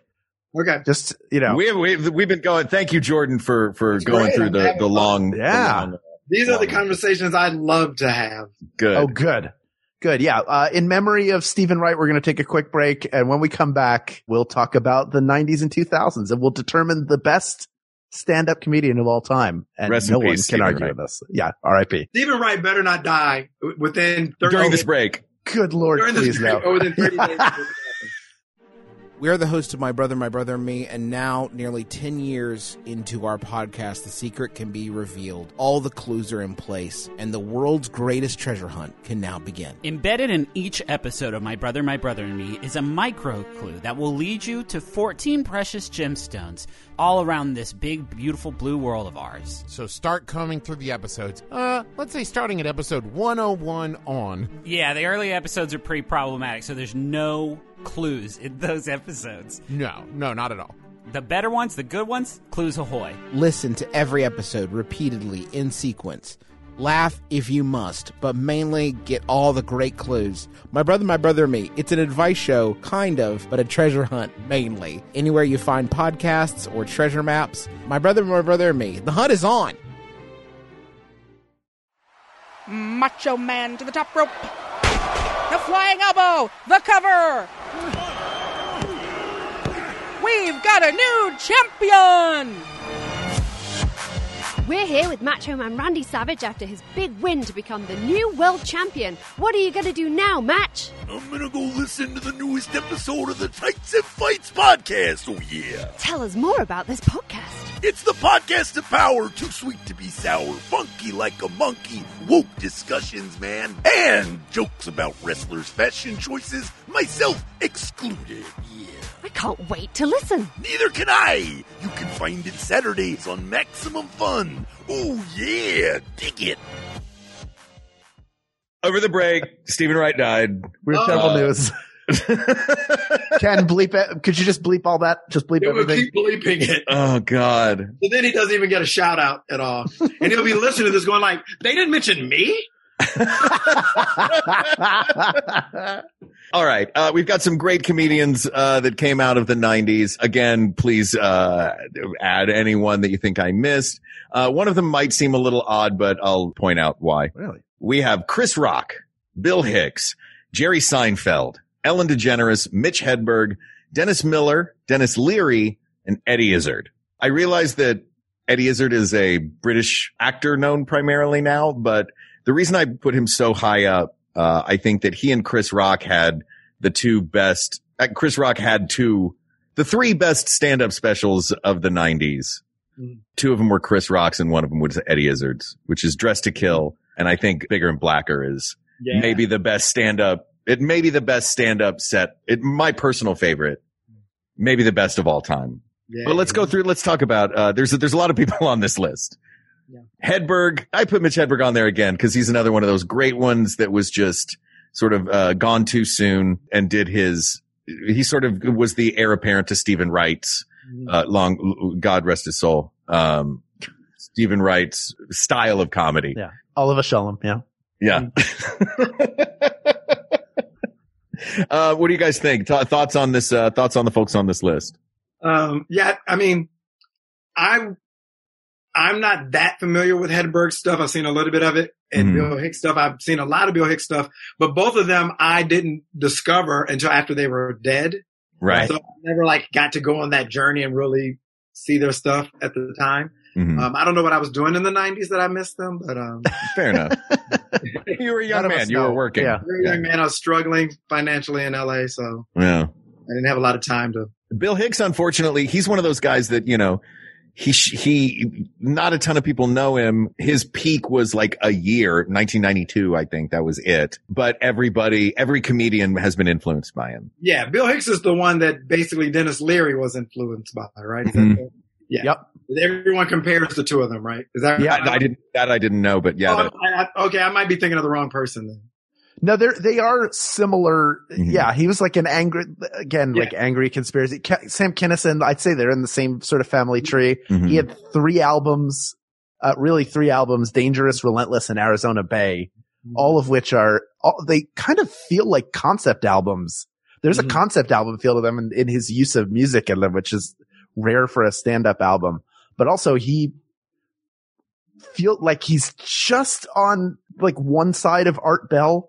Like just one side of like the weird aliens are real and I swear I've got one in the tool shed behind my house. Yeah. Just wants to take down the government, military industrial complex. Like that, that was kind of his bread and butter, mm-hmm. but also just undeniably funny. Like he just knew his craft and he knew who mm-hmm. he was. And yeah. that, that confidence can carry someone really, really far mm-hmm. uh, on stage. And that, that was, I think that to me was like the allure of him that kind of pulls you in. It's like he's well, so good, sure of this. That's a really good point you make, Hal, because I always, I, I'm sure we all, we recognize this when we see it. Like, especially in stand-up, confidence is all of it. Yeah. Like, you, that's why, like, you know, somebody like Johnny Carson can bomb a joke and get a laugh because he's like, I'm not scared of you guys. I'm like, you know, I know I'm, I'm Johnny Carson. Yeah. Like, I can bomb a joke because I'm hilarious. Yeah. So you're going to laugh no matter, trust me, you're going to laugh tonight. And that's the hardest thing. I think that's the hardest thing for most comedians to get to is being able to walk on stage and have that confidence that whether I bomb or not, I don't care. Cause I'm somebody, I forget who it was, but I was listening to an interview where somebody was saying how they saw Pryor in the, maybe it was probably the seventies. And he was coming in the Comedy Store like every night and just talking about his life. And it was not funny and it was terrible. And they're just like, Jesus, he is not funny anymore. It might have been the eighties, but then. After a while, it started to get funny. Like after, you know, we, and then it became his special and it was this brilliant special. It's like, but I saw it wasn't funny, but he didn't like care. He kept coming in and doing, talking about the same stuff and bombing and people are just sitting there not laughing, but listening. It's Richard Pryor. So they're listening. Mm-hmm. And, and, but you know, this comedian who was telling the story was just like, and I'm thinking like, what's he doing? Why won't he be funny? Oh my God, he's over. He can't do it anymore. And then it's like, oh, he had the confidence to not care that they're not laughing. Yeah. Like, I'm going to get there. I'm Richard Pryor. If I want to make you laugh, I can make you laugh. I'm trying to develop a new act. So I'm just going to talk about the stuff that I want to be in my act until it's funny. And yeah. I think that, that if you can have that kind of confidence, you can go a long way in stand up. Yeah. God bless. I love his new special, by the way. Who's that? Seinfeld. Yeah. Oh, I haven't seen his new special. Oh, so, look, Seinfeld great. Is such a comedian's comedian too. Like, yeah. I remember the years ago when that movie Comedian came out and he just, it, it was all about him retiring his entire act. Yep. Like that guy, like it's a, and, and, and played clean, still plays clean, still working now, still has always been at the top of his game. Yes. He's one of those guys. Yeah. Who's, who was always at the top of his game. Always yeah, yeah. great shows. And if you watch his new one, it's my favorite. So of yeah. always. Yeah, because yeah. he does what he never did before that I can remember, which is he talks about his life also. Like the first half is like mm-hmm. Seinfeld, what you expect, like talking about, you know, what are, you know, you know, the whole like observational where, the other sock, you know, he's doing that bit. Yeah. And then he go, he talks about his family and being a dad and a husband. And it's hilarious. It's just like it's like a breath of fresh air to hear him do that kind of material. It's like really good. So, I mean, I, I just I love him. And he's got a ton of – like he is pure confidence, like never doubts himself, even when something doesn't do well. Like he's – you you ex- almost expect because of his cadence that like, well, you know, that he's going to be – that it, it that almost feels like a timid cadence, mm-hmm. but he could not be like more cut from the start. Never does not ever seem to have experienced hardship on his way. Like parents right. were supportive, had a grew up at a good family in Long Island, decided he wanted to do comedy, was good at it, got better, and just any goal he had, walked away from his show when it was either at its peak or yeah. just on the downslope of it. And, and like was well, like, I don't need to go back. I, I did it. I'm not going to top that. And walked, yeah. walked away from his show when they offered him five million dollars an episode. Unbelievable. That is bonkers. Five for one more season.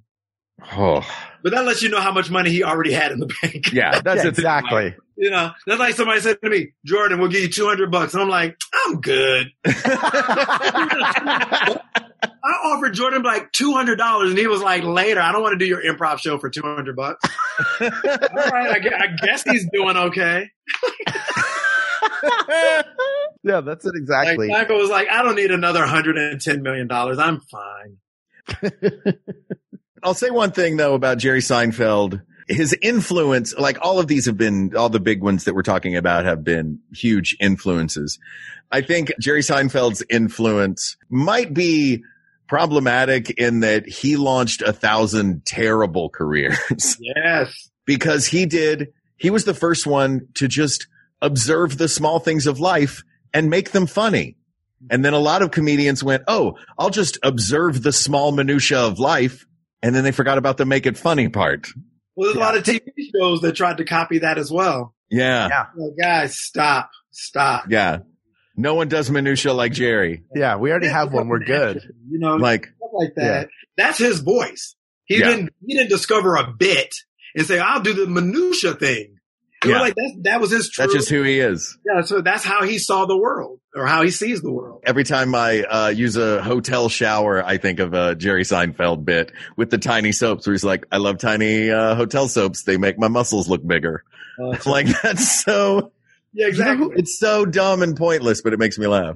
One guy who's kind of uh on that – I keep using Family Tree. I'll just keep going uh, – is David Brenner who was – Yeah. Who's a really great comedian and, and sort of had his heyday in the seventies. I think it was Gilbert mm-hmm. Gottfried who would do a bit where David Brenner and Jerry Seinfeld are having a conversation. I love that. And it's bit. Just like, you ever drive a car? You ever go drive a car? Why do people drive cars? They are like the flip. It's that yeah. flip side of how, of setting up maybe a similar joke. But I, th- I think like if you, if you were looking in a dictionary and you needed to have a picture for the word comedian. Yeah. It would probably be Jerry Seinfeld just because mm-hmm. he, that's what he is. Uh, his television show, he was a comedian on a television show. He didn't yeah. disappear into the role the way, mm-hmm. the way other comedians who yeah. are maybe better actors. He was playing Jerry Seinfeld, yeah. comedian. Yeah. Yes. And, and doing his best at it. Bless yeah. his heart. Yeah. He, you know, he couldn't act and he didn't even attempt to. Yeah. I love like He's, he would break in scenes and it was like, yeah, he'd be um, smiling. That smile that where he's trying not to laugh, but they leave it in. Oh yeah. He's yeah, he has that sort of dumb half grin on his face yeah. for especially, half of the episodes. Yeah. Especially when it's something he's saying that's cracking himself up. Mm-hmm. He's saying with that half grin. I was gonna say, I do think there's a name missing off here, Gary Shandling. Oh yes. yeah. yeah. Shandling, because even though he was seventies and eighties, but nineties mm-hmm. was when he was his well, eighties. It's Gary Shandling's show was such a great meta. I mean, Larry wow. Sanders was great. I loved the Larry Sanders show. Yeah. But just what the Gary Shandling, it's Gary Shandling's show did, right down to the theme song being, this is the theme to Gary's show. Yeah. Yeah. Gary called me up and asked if I would write a theme song. Like, I've always been such a huge meta fan. Yeah, me too. So, yeah, he's well, oh. Larry Sanders is so incredible. It's such an incredible. Yeah. Both of those shows are incredible.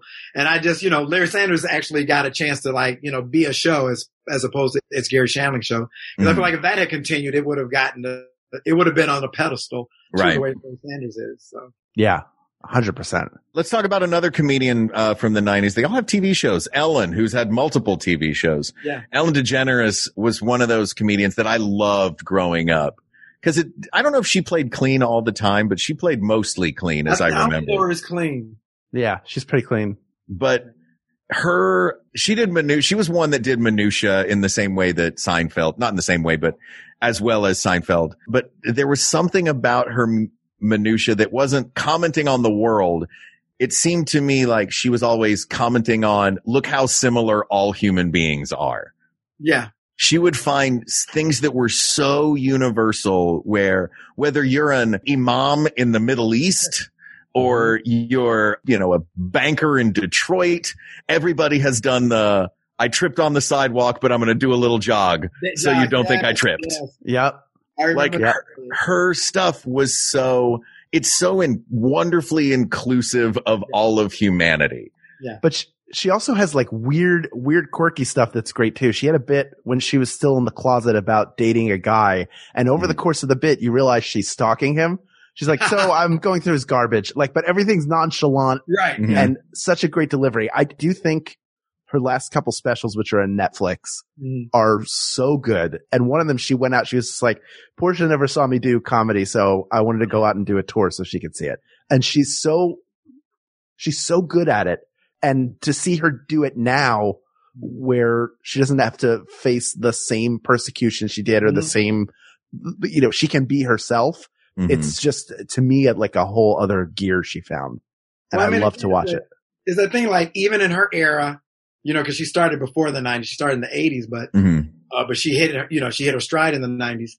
Um, you know, like it was so hard for the women. Like, like they weren't, you know, when the Tonight Show uh bookers came, they would be like, no women, we don't know. We're not booking. Yeah. You know? I didn't know that they flat out just said that. Yeah, I mean, a lot of times they would just say, you know, like to your agent or your manager, like, yeah, we're not booking women. Or we already had a woman this year. Jeez. You know? Or, you know, but clubs uh, would do that. Yeah. Go, we already have a woman going up tonight. So we don't need another That's- woman. Yeah. And, uh, it's not a checkbox. Right. And they, so they would, um, so she had to deal with all that. And like, mm-hmm. and women weren't getting T V shows when she started. So her goal was never like, I'll get on there and I'll get on, you know, I'll do stand up and I'll get on Tonight Show and I'll get a show. Like mm-hmm. that couldn't have been her plan. She was the first right. stand up for the love of it, you know? Yeah. And luckily time, you know, time came, got on her side at a certain point when they started doing that more, and those doors mm-hmm. started to eventually open because of women like her, you know? Yeah. yeah. Mm-hmm. It's interesting to think if it had been twenty years earlier yes. or even ten years earlier, it might have been Elaine Boozler who right, yeah. took yeah. off, who's another like brilliant comedy writer, also great stand-up. Yeah. Boozler, just, uh, Rudner was another great, like, yeah, Rita Rudner. They all, and, and like, there is sort of a, a really fun thing. I don't know if Elaine Boozler did it as much because she seemed a little more brash. Mm-hmm. And I don't know who, if it was Ellen or Rita Rudner or even like Wendy Liebman that yeah. started this. Like you mentioned that. So I'm going through his trash. There's this certain cadence of throwing away under your breath. The Wendy Liebman lines. Did that. Yeah. Wendy Liebman did it, but famously she was, I think, the master of it. But yeah, I mean, it, it, it's just, there was, there was something about that that I loved. And Ellen kind of like, they, you know, that sort of understated where, where it's not, this is the setup. Here's the punchline. It's, I'm just going to, I'm going to squeeze a thought here in the middle yeah. and then I'm going to keep going with the thing. But the thought in the middle was the punch. You know what I mean? Like yeah. it's just a fun way to craft jokes that I think they found. And I would say Elaine Boozler is another one because she was huge for a while. I mean, yeah. she was mm-hmm. everywhere on every, anywhere they did, had stand up specials on T V. She was on that show. Mm-hmm. You know, so she was huge, and uh, and definitely if they, if networks were giving women comedian shows, then she would have had. And maybe she had a pilot. I don't know. She probably right. had a few pilots for all I know, or a few sure. development teams, you know. But um, but yeah, she was, you know, she because I I remember as a kid, like I knew who Elaine Boozler was. Sure. And then uh, Dennis Miller, I also have on this list. Uh, his sort of introducing, at least to me, like, or popularizing when he was on S N L uh, doing Weekend Update, that super, super cerebral, like, I'm telling jokes for five percent of the viewing audience, but I'm not going to dumb what I'm doing down to your level. I'm going to make you climb up to mine. And if you have to grab a dictionary, go ahead. I'll wait. But what was good about that was, even though he was doing that, because I didn't know those words or some of those references. Mm-hmm, I was yeah. still in on the joke. I still knew what he was doing. So I knew yeah, like yep. he'd, he'd make his little like punchline or his aside. And I would know that, oh, that's, a, that has something to do with whatever this picture is he's making. Right. And, and that's part, and also the fact that I don't know what that is, is part of his joke. Yeah. Yep. His I'm smarter than you. Right. That it was, yeah. yeah, it was part of his joke was that, yeah, you don't know what I'm saying. So it's that thing where I'll say to people sometimes, like writers or comedians or, you know, sketch people, you got to let the audience in. Right now, mm. this is all you and what you want to do, but the audience doesn't have a way in. And he did, he was able to do that, but also let the audience in. Mm-hmm. And I think that was, I don't know how he did that because it was, yeah. it was pretty, uh, pretty great. Well, part of it, like every, but every, there's a music to every stand-up's uh, delivery, not only their mm-hmm. rhythm, but the music. And he had a very specific, like, yeah. and as soon yeah. as he got to that, you knew it was a laugh yeah. and you knew like you, you were conditioned to do it. And, and I'm sure S N L was a big help to him because that was the way he did Weekend Update. So mm-hmm. when he would go out on the road, they would see the same rhythm, even if yeah. it was different material. And they knew like you're, You're conditioned. He he was very good at conditioning people to to laugh. If I, if you look at a transcript of some of his stuff, it probably wouldn't jump off the page. Yeah. But him delivering it took it to another level. Yeah. yeah. Now, the guy who will probably come out of this decade, do you think we've seen the best work Chris Rock has to offer? I feel like he still has so much. Like, I'm excited to see what he's going to do next. Yeah. Yeah. You know, I, my Chris Rock story is this. I, for, the first time I ever saw Chris Rock was on, if now go with me, it was on Arsenio, but not the Arsenio Hall show, but when Arsenio took over for Joan Rivers. Yep. Uh-huh. Joan got fired and then they brought Arsenio. It's how Arsenio ended up getting his own show. Arsenio took over and then the ratings exploded. And Arsenio, I think, I think he had Eddie on. Mm-hmm. And Eddie brought on Chris Rock saying, I saw this kid. He's really funny. And Chris, and they were like, he's seventeen. I'm like, what? I'm fifteen. I gotta go. I should be. And he came out and he did his act. And I thought he was funny as hell. I just loved him. I was so like impressed. Mm-hmm. So then after that, I just always followed his career and I mm-hmm. kept waiting for him to become this huge star. And he would come out with stand up specials and stand up albums. And I was like, why is no one talking about Chris Rock? Why is it even after S N L? I was like, what? And then when um Bring the Pain came out on H B O, yeah. first H B O special, I watched it. And it was so brilliant. And I said to myself, I'll never forget, I said to myself, if people don't become Chris Rock fans after this, I'm I'm done. I'm done trying to make Chris Rock happen. So, people, yeah. people are stupid. They don't know what talent is. And I'm done trying to wait for Chris Rock to break. And then, of course, he did. And yeah. uh, But I was like, I thought he was that brilliant. The, from the first time I saw him, he wasn't, trust me, but right. I, sure. but I guess I saw the Colonel in there and, um, I was so happy when he, when that happened for him. Uh, yeah. He, and he's, I think he's, what he's become through his stand-up specials is, is America's conscience. Yeah. Like, or, and America's common sense. He's Jiminy Cricket. Yeah. He's the world's funniest Jiminy Cricket because it's not all stories from his life. It's, right. hey, everybody, this is what we are getting right, and this is what we are getting wrong. Yeah. And he, I can't think of anything that I disagree with him on. Right. You know what I mean? Like, yeah. in, in every way that he says we're getting this thing wrong, yeah. he's a hundred percent correct. Yeah. And he's smart. He's so like he's yeah. It's going to be tough for anybody to beat Chris Rock coming out of the nineties for me. Cause like I said, Bigger and Blacker, I think is the perfect stand up special. Bring the Pain is amazing. Yeah. It's the other one that, like I said before, the, the three best stand up specials I've ever seen are, uh, or from that era were these guys. I would argue that everyone on this list would say Chris Rock. It should be yeah. one of the nineties that we pick. I don't think yeah. anyone would say no to yeah. that. But I did want to give a shout out specifically for my friend Barbara, who I know is listening, because she listens to every episode and gives me her opinions on them. Uh, afterwards, she will yell at us that this is, I think we should change the title of this to Best American Stand Up. Okay. Because we really, like, there are, like, I know I'm going to get a text that's like, how can you not mention Tim Minchin? Or, but, yeah, yeah, yeah. but I do have Eddie Izzard on this list because I think Dress to Kill mm-hmm. is a pretty flawless stand-up special. Yeah. And Billy Connolly also is a great stand-up. Billy Connolly's brilliant. Yes, yes.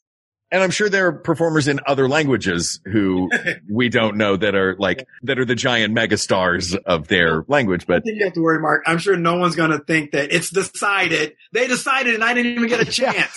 Oh, you, you'd be surprised, my friend. I'll be surprised. Decided, and now it's over. Yeah. Well, look, I can't once talk we decide, about it anymore. Once we decide, it's, it's, it's set it's in a, stone for all time. No one else can get in. That's it. Look, this conversation is deader than Stephen Wright. We're done. We can't. We can't. And then theory, I'll just say about Dennis, what I loved about Dennis was his manic yeah. energy and the anger and how funny it was. Oh, yeah. Was, like, you'll see some comics who are doing anger, but you feel like you really are angry and it's off-putting. Like, mm-hmm. you're yeah. mad. But he was playing the anger, but he played it where you knew that. Like, again, like I said about Dennis Miller, it's like, but he's letting the audience in on it. We're in this together. Yeah. Yeah. And it's, like it's attacking you. It feels cathartic. Like, uh, yeah. uh, it, even in film form in The Ref, which mm-hmm. is a yeah. great Christmas movie that not enough people are talking about. Uh, yeah. just his, him getting upset and like punching things or putting to break yeah. something. You're at the, you're there with him. You're like, yeah, this is real annoying. I would be that mad too. So he's, he's expressing it on your behalf, which is, yeah. which is really nice. His pure anger is always hilarious, but yeah. it's got to be Chris Rock coming out of this. Yeah, absolutely. Coming out of the nineties. Chris, Chris more than earned that. All right, now it gets a little trickier when we move into the two thousands because I've kind of just lumped two thousand to twenty twenty all into one group because this is in our adult lifetimes, uh, you know, and frequently these a lot of these are people that we've either seen or I know you've worked with a ton of them, Jordan, like some of the the greats of the past twenty years, you know, like. So you'll have, I'm sure you'll have some insight on some of these as well, which I'm very excited about. Yep. Uh, I will say, uh, so from the two thousands, here's our list. We have Dave Chappelle, obviously. Louis C K, problematic. Now I told you there'd be some problematic ones on here. Undeniably a brilliant stand-up. Sarah Silverman, Wanda Sykes, Patton Oswalt, Zach Galifianakis, Hannah Gadsby, and of course our dear friend, Paul F. Tompkins. Mm-hmm. I had to, I had to put him on there just because I think he his he deserves to be on there. He absolutely he does. To be on He's there. One of the great storytellers. Yeah. And it's amazing that like as little like Paul's not going up every night.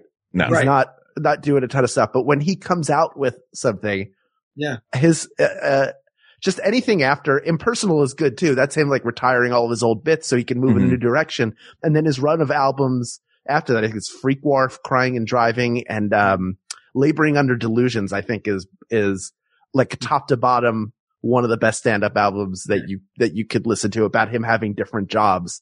Mm-hmm. He's like so good. Yeah. He's not Eddie Murphy. He's not Chris Rock. Like right. he's not up in that stratosphere. But it he wasn't. He wasn't weird. The game changer. But he's a brilliant, brilliant, unbelievable. And it comes down to the fact that he's funny. Yes, yes. he's That's just the number one thing. If you ain't funny, I don't care how smart you are. Yeah, or, mm-hmm. you know what I mean. Or brilliant you are. How you can. Write a joke. If you ain't funny, nobody wants it. yeah. Yep. Uh, Carlin actually said something that I thought was great. Uh, years ago in an interview, he said, he said, I don't get it when comedians say like, well, I want you to laugh, but I also want you to think. He's like, I don't care if you think. Yeah. It's like, I want you to laugh and I want you to know that I'm thinking. Yeah. I I like, I've said that many times because a lot of my writing is, I'll tell people like I do, you know, it's, it's social commentary because that just comes naturally to me. It's mm-hmm. not like I want to say something. It's just based on my right. life and my experiences. So it becomes social. I said, but if I have to choose between social commentary and making them laugh, it's the laugh all yeah. day. They came to laugh. laugh. They didn't yeah. say, I want to go to see this comedy show, but I hope I learned something tonight. No one goes to a comedy show thinking. Right. It's the oldest of it. Maybe those in the fifties and sixties going to see Mort Saul. Right. Like people go to see a, you know, a, um, you know, they go to a TED Talk if they want to learn something and go on a stand-up show. Yeah. Hal has added a couple more names to this list just now uh, oh, that I definitely agree with. John Mulaney, Dimitri Martin, and Tig Notaro. Well, I'm a huge, huge, huge Mulaney fan. Of and course. It's really yeah. to get me to be a fan of comedians that I didn't sort of like grow up with. Mm-hmm. I always feel like, hey, that's not comedy. But Mulaney, I, I saw Mulaney at Largo. I went to see a show there and it was like a mm-hmm. bunch of stand-ups. And John Mulaney mm-hmm. came up and I knew who he was, but I'd never heard his stand-up. And I was like, oh, he's really funny. But I thought he probably just had a good night. Then I oh, came yeah. up later and saw someone else's show, and he got up and he was killed. And I was like, oh, oh my God, he's really funny. Then I went and listened to all his albums. Yeah. Yep. He's like, so good. My introduction was his uh, his first S N L appearance when he did, like, what a great hook to have, a comedian who doesn't hate things. His whole hook for that bit was, I love it. Yeah. And it was just, just he's like, so he's good. He's so yeah. good. And he's so sort of unapologetically optimistic. Yeah. Mm-hmm. Like he's, he's weirdly, somehow he's the cynical optimist. Yeah. Yeah. That's great. That's a great description. Which is an impossible thing to be, yeah. but somehow he does it. He does it. It's, he's so good. He's so good. It makes me crazy because I feel like I shouldn't like you this much. You're not from the eighties. I shouldn't want to yeah. see everything you do. Yeah. And then, of course, he said, when he talks about the Catholic Church, because growing up Catholic, when he talks about the Catholic Church changing your lines, yeah. like, when did they change our lines? I had that same thought. I was like, because I remember thinking that because it had been a decade since I'd been to church, and I went and I was like, we're saying different words now. And then here's this comedian, an exact experience that I had. The funny version. I love the bit about the Catholic Church when he talks about how his mother asked him if his wife, who's Jewish, would convert. And he, he was like doing his like, how I, how would I do that? Like, okay, there's a Catholic Church. Don't Google us. Um, oh. All right, then we have Dimitri Martin, who is, of course, uh, grandson of the late Stephen Wright. Yes. I didn't know that.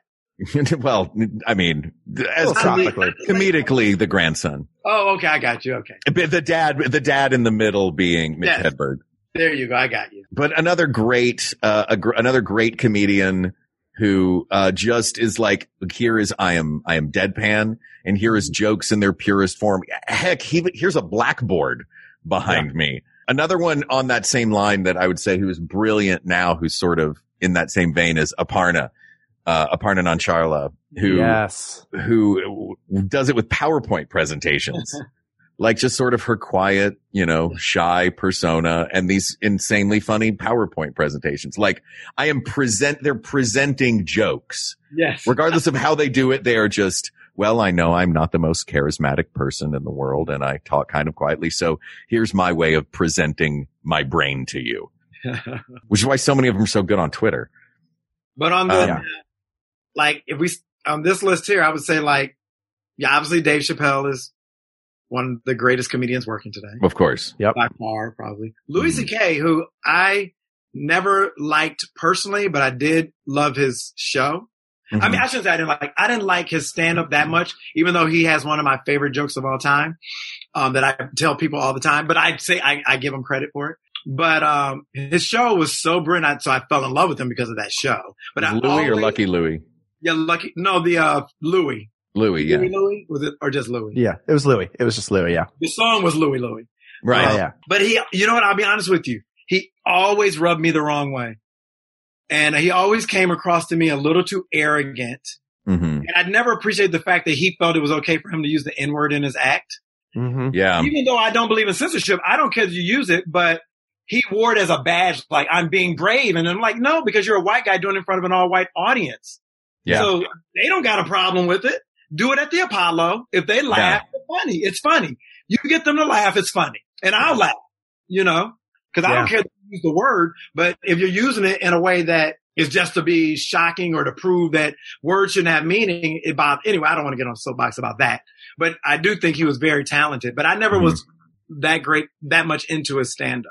Well, and also like when, when all the accusations came to light, you're like, oh yeah, he's, he's, uh, a complete dirtbag. And I'd heard a rumor mm-hmm. uh, like a year or two before it broke, uh, like, mm-hmm. you know, he corners waitresses in comedy clubs. I was like, no, I yeah. don't know him. Like I just heard it sort of offhand. I was like, oh, that's terrible.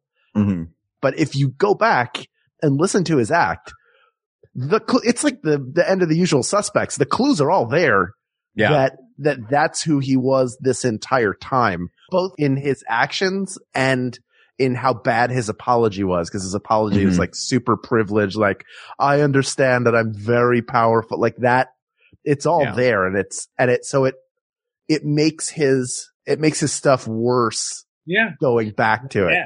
Yeah. I mean, like, again, like some of his stuff I thought was really funny, some of his takes, but because I always got this bad vibe, like, for example, and I don't want, you know, whatever, but like when he did his joke at S N L, his stand, his, um, opening monologue, did the thing about pedophiles. Mm-hmm. And it was a brilliant joke. I thought it was a great it's joke, a but funny it, bit, yeah. It didn't feel right coming from him because I always felt like he just seems like a gross guy. And not that I thought he was yeah. a pedophile because I didn't, but I just felt like that's not your joke to tell. You know, right. Sarah Silverman right. can tell that joke to me. Like, I can hear Sarah Silverman tell that joke, and I would love her for it. But, like, with him, I was just like, you just seem like a jerk. Yeah, and that was his whole act was, I'm a gross, awful dirtbag. Right, but the problem was it turned out to be true. And it's like, yeah, exactly. It's true. There are plenty of gross, awful dirtbags who are stand-up comedians, but that's not their act. Right. Let's talk about Sarah Silverman, because yes. she is... She is one of one of the greats. She is, yes. Mm-hmm. I think that like the way her brain works, mm-hmm. and she's got and that sort of high pitched kind of cutesiness that she figured out how to play so perfectly. I thought her T V show was great. It was a lot of fun, but as like as a stand up voice. Yeah, she's um, a pure, she's another one of those pure. She's stand- a pure stand-up, and saying she will say offensive things. Oh yeah, to be, she will say offensive things to be offensive. But like you said, she could get the laughs at the Apollo because yeah. she could crack that smile afterwards. She's so cheeky. She is in the way that she says brilliant, brilliant things. And what I like what you said, like about she has sort of that cutesy kind of voice she does, mm-hmm. which like she sucks you in with it and then makes you feel dirty for it. Like, yeah. oh come yeah. on, I thought we were safe. You made me laugh at that. Now everybody thinks I think that's funny. You know, it's like, yeah. And she's definitely one of my all-time favorites. Mm-hmm. You know, uh, comedians. Yeah. And matter of fact, it was one of her shows that I think I first saw John Mulaney do at mm-hmm. Largo. Like she was uh, emceeing it and bringing people out. And I, and you know, I, I try to go see her anytime I can, and I try to watch anything she does because she just never disappoints.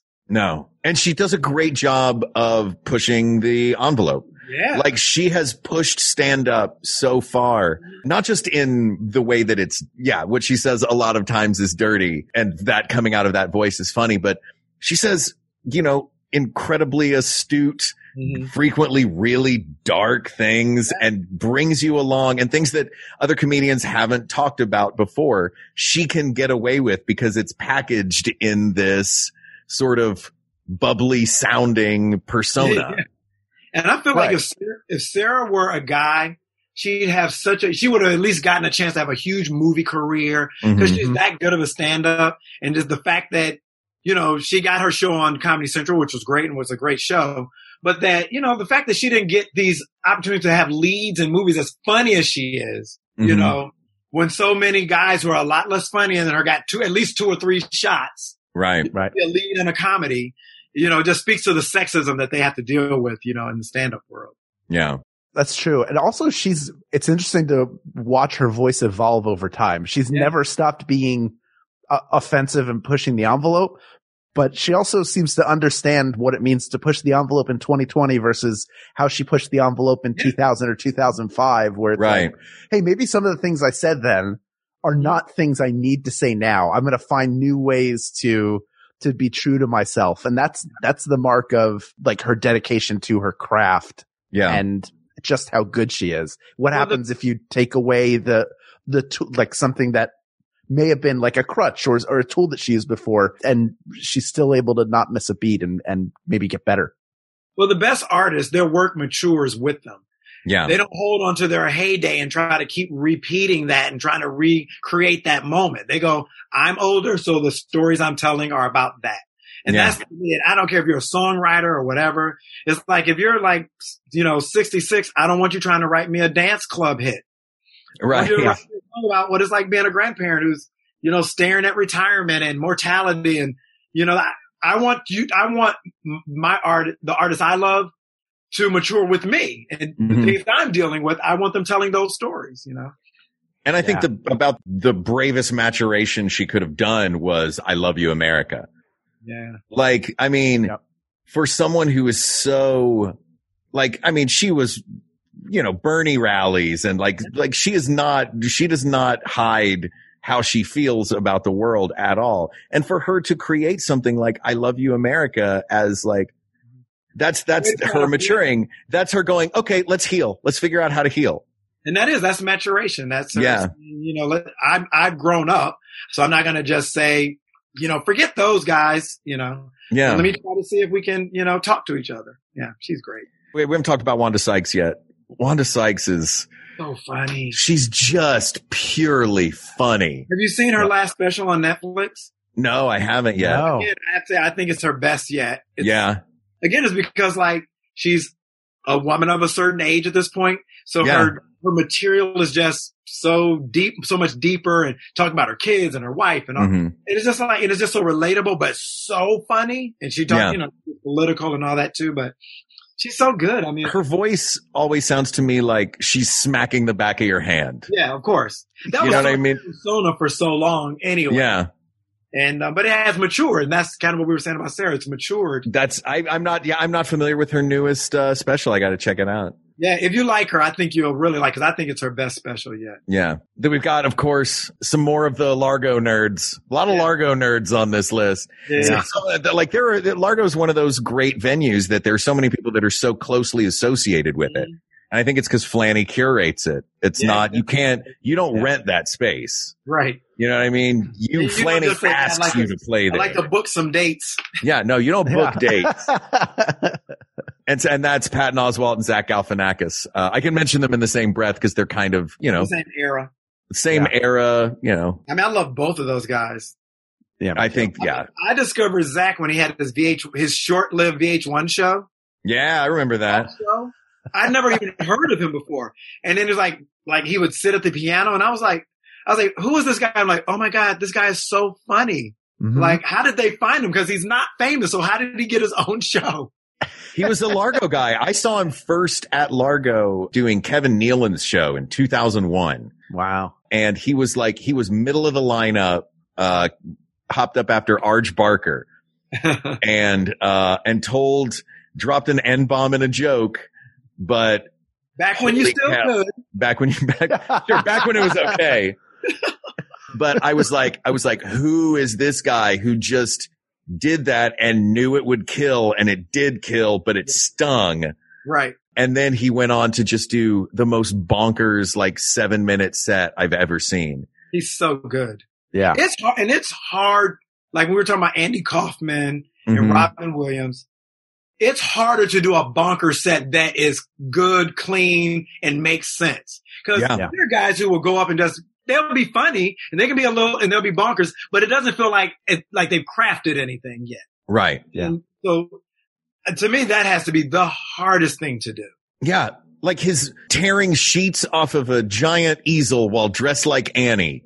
Yeah. Like, and, and it working. You're like, what is this insanity that this man is doing? Because the yeah. audience, when they see you, when you come out and that's what you're going to do, the audience's first thought is, I don't want this. Yeah. I want a microphone and I want you to tell me some jokes and make me laugh. I don't want yeah. your little performance art piece. So when you can get them to get on board with that, mm-hmm. uh, that's hard. That's why other people, that's why more don't do it. Yeah. So like the audience, if I've dragged some prop on, the audience, I've lost the audience at the beginning. Yeah. Yeah. But God, he gets them. He, yeah. yeah. And Patton, of course, just, I mean, brilliant. The, another one of those brilliant sort of voices of reason for America. And the voice, like the first one on this list, I think that is like unapologetically the voice of the nerds. Yeah. Yeah, he, he, he's like a weird flip side of the Dennis Miller coin in that he'll make like Captain Beefheart references in his mm-hmm. bits. Yes. And even if you don't know who Captain Beefheart is, you're going to laugh at it because of his, he's got such a great delivery, but he's also, I mean, the special he did, the first special he did back after his wife passed away mm-hmm. was so good. Like he's so personal. He, he manages to create this hybrid that is both very personal to him and, and therefore makes it relatable to all of us because he's talking about somewhat common experiences and then also super nerdy political stuff, mm-hmm. um, super nerdy, just regular nerdy stuff. His bit about, about the Star Wars prequels is so good. Yeah. And such a, like the way he lays things out, not only is it funny, but it makes sense. Yeah. Yeah. I haven't seen that one yet. I can't wait to watch it. It's great. Um, but like, you know, when you talk about like making a Captain Beefheart reference that not everybody's going to get, but they still get it. Like they get yeah. what, what they know, they get the joke, even if they don't get the reference. And mm-hmm. like, as a television writer, I can tell you how hard it is to convince, you know, the powers that be that, you know, you'll get that. And they're like, ah, I don't know if everyone will get that. And it's like, they don't have to get that. Like, they don't have to know the reference to get the joke. Like, they actually will yeah. appreciate it more. This, like, if you do it this way, it'll be appreciated more. But if you just go straight forward, then it's like, well, yeah, they know what that is. I don't know how funny it is. And so many times you lose that battle and you end up not doing a joke at all. Like, yeah. you know, just straight lines like, oh, well, that. So it's such a hard, so it's Oof. great when, as a stand-up, because you can do what you want. But that's always my thing. It's like, don't explain it. Don't explain it. People, like, I, in my opinion, studios and networks, they underestimate the intelligence of their audience all the time. Because I'm like, if you get it, they get it. Mm-hmm. You're not smarter than them. You just aren't. It's not. You're not dumb. Yeah. The vast majority of people aren't as dumb as you think they are. They just yeah. aren't. We all pretty much know all the same stuff. We all grew up in front watching the same shows, learning the same stuff in school. So pretty mm-hmm. much we all know all the same references. And if I, even if I don't know exactly what Captain Beefheart is, I probably have an inkling of, oh, it's a musician, it's a thing. I heard it somewhere, you know, and the, and the context in which you're using it tells me enough about it. But yeah, that's a really hard thing to uh, convince. So I love when, com- I love when comedians do that. Like my yeah. wife would watch Family Guy with me, and Family Guy does all these pop culture references that my wife does not get because she didn't grow up in front of the T V like I did. Mm-hmm. But she would laugh the whole time. And this is me going like, well, see, the reason that's funny is this. And then she'd be like, what you don't know about that is that, you know, Tom Cruise did Vanilla Sky, and then, but it was a Spanish version of it first. And, and oh my God. And she's like, I don't like, shut up, you're ruining the show. I'm just like, oh, I just, look, I, nothing just ruins. Realize. I do the what? same thing to my wife when we're oh watching something. God. I'll pause it. Oh, yeah. Hal. And like, nobody likes pausing. Like, I get, like, if she asks a question, I'm like pausing it and I'm like, oh, I really want to continue watching it. But when I'm like, I pause it and then I, I turn like, did you, that reference is from, and I, I just, I've never wanted to punch myself in the face more than right now. I need you to appreciate this on the level it deserves. Yes. Right. So you're laughing, but, but it's deeper than that. There's more. There's more. Oh, there's God. jokes inside the joke. There's some. You know. Here's a PowerPoint. Oh. Nothing. Uh, nothing kills comedy like analyzing it. So let's keep analyzing it. I do love. I just one more thing on Patton Oswalt that I love about him is it feels to me like he is like that guy. Aside from the fact that he's Patton Oswalt and he's a super famous comedian, if you didn't know that and you were just seeing him for the first time, it seems like the only room where he is high status. Yeah, yeah, yeah. You know what I mean? And that goes, there's a lot of comedians that that's kind of the thing, but he does it so well where it's like, all right, well, this is my domain. You know, I always have a thing I say about like comedians, actors, when people we talk about like egos and all that, and you're like, well, he's not necessarily, and I say, here's the thing about being on stage. Mm-hmm. Being on stage is, I'm saying as someone who wants to go on stage and do a show is, I want everyone to come to this event. We're going to turn off all the lights. You guys never talk. Turn on the light. There's only going to be a light on me, and I'm the only one who talks. And that's a fun, you know, and that's a fun night out for me. That's who you're dealing with. So when they talk about like, that guy has such an ego, I'm like, well, yeah. He said, turn off all the lights. No one else talk. Turn a light on on me, and I'm the only one who's going to talk. And when I stop talking, I want everyone to go home. You know, yeah, oh, it takes God. an ego to want to do that. That's oh. the ego. Like, whatever I have to say is so good and so interesting. No, it's like going to a party and someone saying, like, "This is I know this is a party, but no one's going to talk, and you guys are all going to sit in the dark, and then I'm just going to hold court." Oh, my God.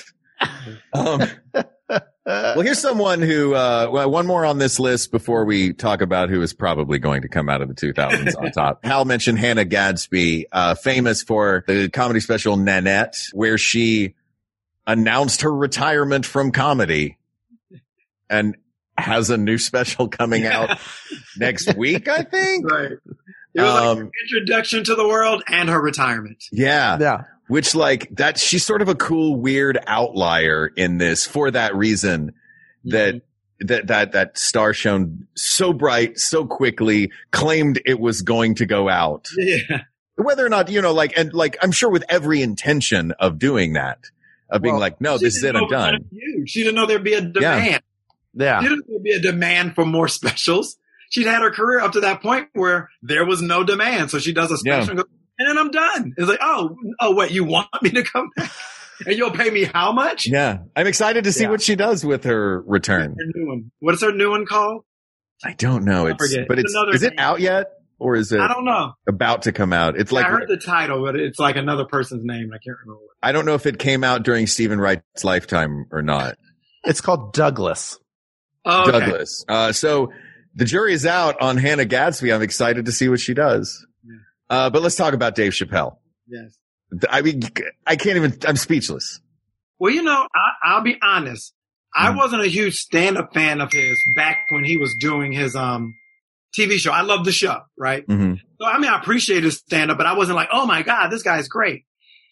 And but the, but the show was great. It was brilliant, and I was a huge fan. And when he came back, though, I could not believe. And I mean, some people will feel he was that great the whole time. So mm-hmm. forgive me for saying it, because some people are going to say you're an idiot, Jordan. But when he came back and did his Netflix specials, I was just like, oh my God, this guy is brilliant. And part of that, I think, is he spent twelve years just doing stand up and nothing else. Yeah. He was just in the clubs for twelve. And it's like, again, I go back to the ten thousand hours, even though he had that previous to this.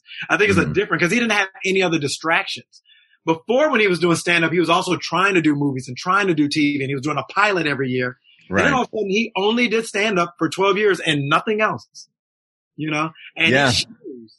I think it shows. I saw him in Montreal during Just for Laughs last year. Mm-hmm. He and uh, John Mayer did a show together. John Mayer opened for him playing music, and then he came out and did, and just absolutely killed. And there is, in the culture that we're in right now, and in the moment in culture that we're in right now, it is easy to get canceled.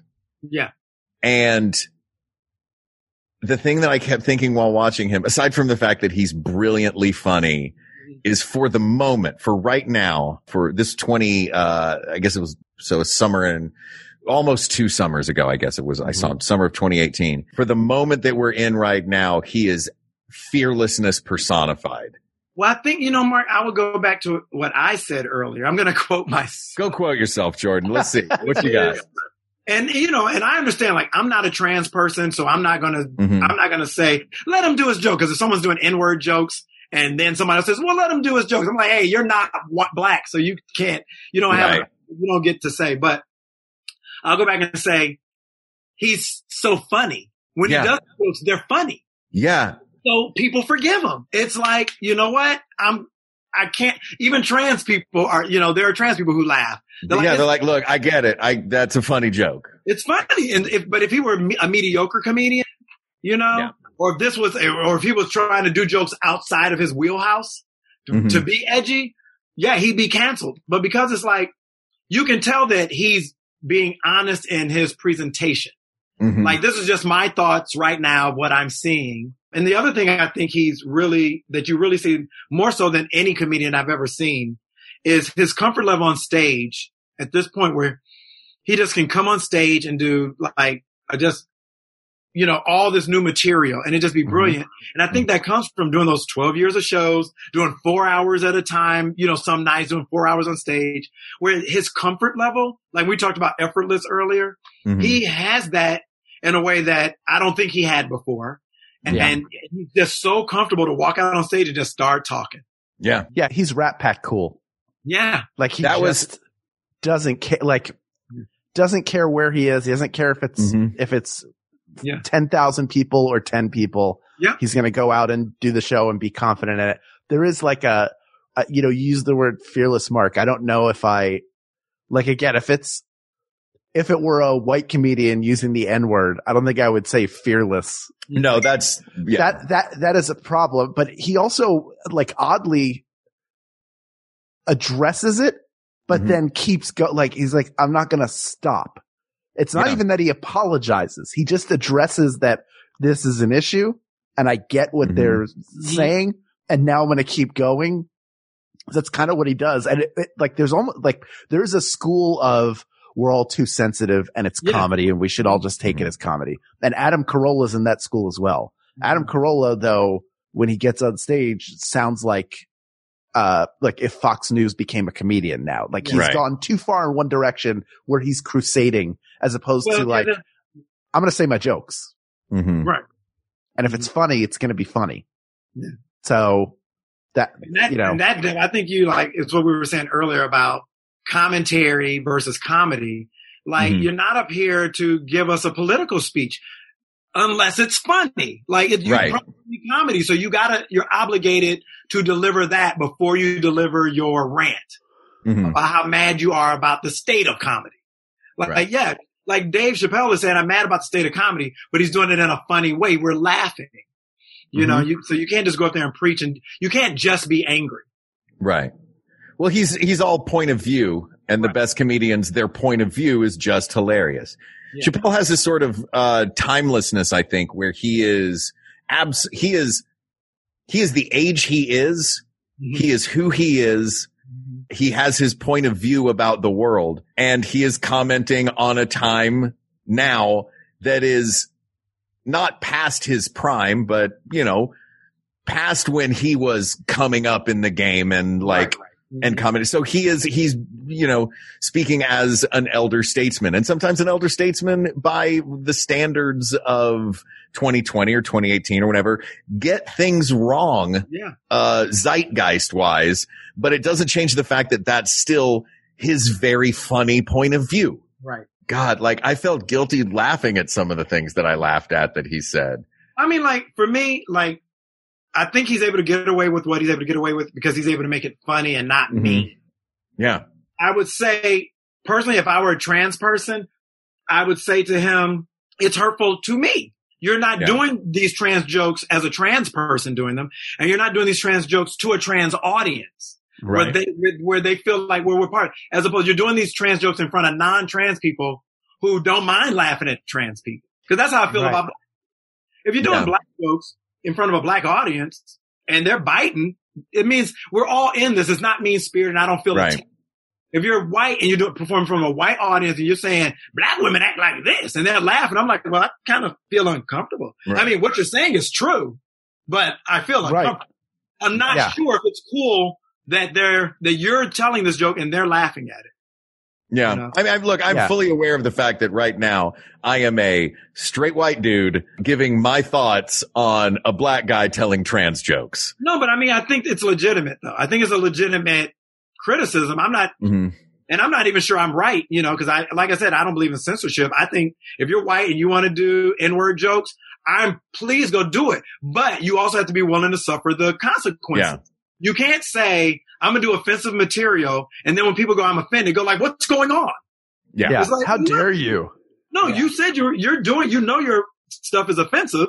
So you should expect people to get offended, and you have to then own it and say, hey, look, I'm trying something, guys. You know, I'm yeah. trying something. I have a bigger message, or this is just what I find funny. And if you don't like it, I'm sorry. I don't mind if you say that, you know, yeah. but if you yep. just act like, oh, people are so sensitive. It's like, yeah, of course they are. If I start doing jokes about your kid who has a limp because they were born with polio, but I think it's funny and the audience is laughing, you might get offended. Right. You know? Mm-hmm. So, like, you got to see if it's if, how some people take it personally. Uh, Paul F. said something once that we were, I, I'm going to, I'm going to brutally paraphrase him, and I, and I send him my apologies, but he was like, yeah, when comedians say like, it's like, you can't be funny anymore. It's like, yeah, yeah, you can.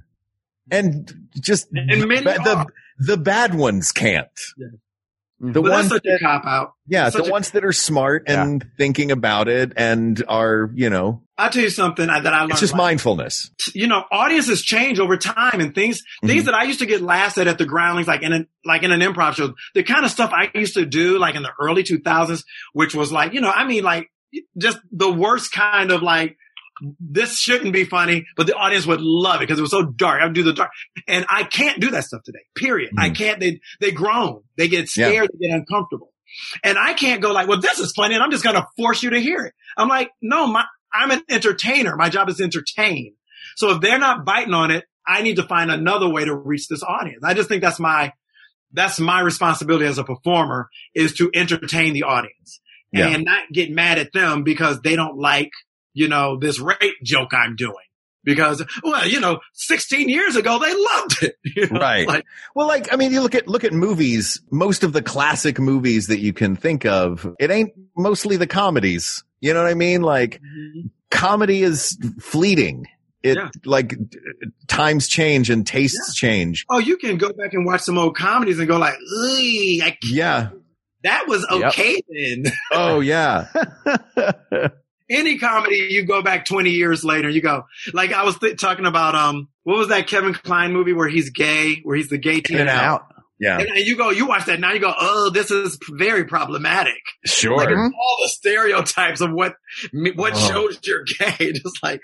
But at the time, it wasn't problematic, you know. No. Or Bill, Bill and Ted dropping F-bombs. Yeah. Mm-hmm. At each other every time they would do something that was remotely non-masculine. Yeah. Like, exactly. Geez, guys, come on. Yeah. And I don't think you can go back in time and say, oh, that person is homophobic or that person is racist. It's like, no, at that time, that's what people did and it was allowed and they, and no one was, a, no one knew that people were offended by it. Yeah. That's, people weren't aware that there were people who were offended by this. Right. But when they yeah. became aware of it, they stopped doing it. It's like blackface. In its heyday, there were no black people going to Broadway shows. Right. Like, I'm not sure about this. But then when black people got more of a voice, then they were like, yeah, it's offensive. Then eventually it stopped. Yeah. I mean, to yeah. an extent, unless, you know, you're one of the many politicians who've gotten in trouble for it recently. Sure. Yeah, Justin Trudeau. Oh man. Yeah. So I came back to work. I was in Canada. I came back to work the day after the election. It, it had dropped that Justin Trudeau like had done this blackface thing at a party once. And then being a parliamentary system, he uh won, but not by a big enough margin. So he had what uh what split was called a uh, minority government. And uh I walked into work the next day and uh one of the grips on set was talking about the election. He goes, yeah. Minority government seems like a pretty fitting punishment. Like, no, that's ridiculous. And uh, we, we we haven't mentioned uh, Tig Notaro. I should we yeah. should give a shout out to Tig Notaro uh, as well. Talk about using um, using life. your life mm-hmm. and making pain funny. Like pathos and comedy have been partners since you know since comedy was invented, and Tig really knows how to do that. Brilliantly, but I feel like the favorite way to do comedy is to take pain and yeah, because that's what we all relate to. You know? Yeah, but I think coming out of the two thousands, mm-hmm. Dave Chappelle is yeah for sure. He's the guy. Yeah, he's the guy. I mean, he's, he's on his way to being on the Mount Rushmore of stand-up comedians. Yeah, if the trajectory continues at this rate, I mean, I don't know how you can deny him the two thousands. I love, by the way, that that our finalists, which I'll which I will review now. Uh, yeah. yeah, that they are all like. Once we get past Lenny Bruce in the sixties, it is a direct, like, this is just direct lineage. It yeah. Goes, uh, so we've got Lenny Bruce, then Richard Pryor, Grandpa, yep, Dad, Eddie Murphy, son. Chris Rock, and Dave Chappelle. Those are our five finalists. Okay. That is almost, yeah, that's almost time. a linear, absolutely linear influence. Yeah. You just follow them in like a straight line. Based on that. And based on the influence that each has had on the one, or the influence that each has taken from those previous to them, Lenny Bruce aside, again, do we really need to have a long discussion about who it is? I, I know my pick. Of course. Yeah. Same. And your pick, I think. I think we all came into this knowing who we were eventually going to. Our show, we, ch- we, we give the objective, correct answer to subjective questions. Yes. And that is our hook. This is almost a perfect version of that because it is almost an objective answer. Yeah. Should we uh, go it on three? Yeah. yeah. One, two, three. Byron Allen. Richard Pryor. Oh, yeah. Richard Pryor. Yeah. Byron Allen. People of the world. Yeah. I, I didn't catch what you guys said. In all seriousness, Richard, it is Richard Pryor. Yeah. But I was going to say, I think Byron Allen, you know, deserves a mention. Because, you know, Byron Allen was who was Eddie Murphy's hero. Really? Oh. Yeah, because Byron Allen was fifteen years old, a comedian, and already on television. So ah. Eddie was fifteen, a comedian, and going, I want to be like Byron Allen. He said that was his hero growing up. That Byron Allen's who he was like, I want to go to L A just like Byron Allen and get on T V. Wow. He went to New York and got on T V. So yeah. Mm-hmm. One day, one day you'll find success, Eddie Murphy, but not on our show. It's Richard Pryor. And Byron Allen's story, if you ever get a mm-hmm. chance to listen to his Mark Maron, you should, because his career, how his career happened is mind blowing. Like his story is insane, you know, in the best way, in all good yeah. ways. Like, you're just like, wow, I can't believe that was your life. I, I have to give it a listen. Mark Maron gets all kinds of stuff out of people. Yeah. Yeah. Byron, Byron Allen became a, he's like a multimillionaire executive. Like, yeah. Uh, yeah. He owns all these cable channels and he owns the Weather Channel. Does he really? He's like the, he's like the Buck Owens of comedy, where like Buck Owens, uh, in like the sixties, as he started to get money from writing, he would buy radio stations and bought a publishing yeah. company, like just figured out, like people who have that mind to figure out like, oh, I see how money's being made here. I'm going to do that. I'll tell you this real quick. This is what he told Mark, was that how he got started was he would call up these local affiliates and say, will you give me an hour between two and three a.m.? And they would say, yeah. And then he'd go out and one by one find advertisers, you know, to go on the, the yeah. show. He'd make the show for nothing because it's on at two a.m. anyway. You know, and he did it like from his dining room table. He said he'd be on the phone just calling, and that's what he did. Wow. Respect. Respect that hustle. Unbelievable. Isn't that crazy? Well, Hal, bring us home, will you? All right. People of the world, you knew this going in. Mark and I were texting earlier today, and he was like, I think the two finalists, this is when we weren't going by decade, there were names you had suggested as twins. And I was no. like, let me guess, Pryor and Carlin, yeah. knowing full well that George Carlin was not going to win. Richard Pryor, he's the greatest stand-up comedian of all time. He yeah. blended everything that came before him, and yeah. he influenced everything that came after him. Yeah. Everything he does, his specials still hold up. They're as much like of their time in the best possible way as they are timeless in the best possible way. Yeah. There will never be anybody like him, but all the other great comedians that we named after him owe him a huge debt, and openly admit that. Yeah. As mm-hmm. great as they all are, none of them would exist without Richard Pryor. Yeah. He's the greatest comedian of all time, asked and answered. Yep. Yeah. Jordan, thank you for coming on the show. This yeah. was an absolute treat. I'm sorry we kept you for so long, but this was a, I knew this was going to be a in-depth uh, discussion. It's where can people find you? What do you want, what do you want folks to know?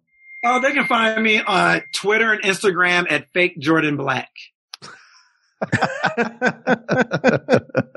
Perfect.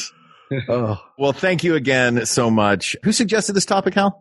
This was suggested, you know, this old chestnut by, yeah. let me find the name. I know. I always ask so him good. Who sent the thing. Uh, this was suggested right by, uh, on the subreddit by Tuna the Panda. You figured All right, it out. Tuna the Panda. Thank sure. you, Panda. Yeah. Thank you for the topic, Tuna. This one is closed, but there are many more topics to discuss. So please reach out to us on Twitter at We Got This Tweets. Check out the Maximum Fun subreddit, or email us at We Got This Podcast at gmail dot com, or go to our Facebook group. Talk about the stand-ups you love. Share clips of your favorite bits. That's what this is about. Facebook dot com forward slash groups forward slash We Got This Podcast. Thank you to producer Ken Plume, researcher Kate McManus, graphic designer Uri Kelman, and Q A engineer Jen Alba. And thanks, of course, to our musicians, Jonathan Dinerstein and Mike Furman, for our score and theme song, respectively. And thank you to you, the people of the world, our listeners, for giving us a chance to sit down and talk about something that we clearly are not passionate about in any way. This is obviously a topic near and dear to our hearts, and we appreciate you uh giving us a listen and letting us uh ramble on about our personal influences for this episode. So thank you, thank you. Thank you. For Hal Lublin, I'm Mark Gagliardi. For Mark Gagliardi, I'm Hal Lublin. And don't worry, everybody. We, we got, got this. this. We got this. Maximum Fun dot org. Comedy and culture. Artist owned. Audience supported.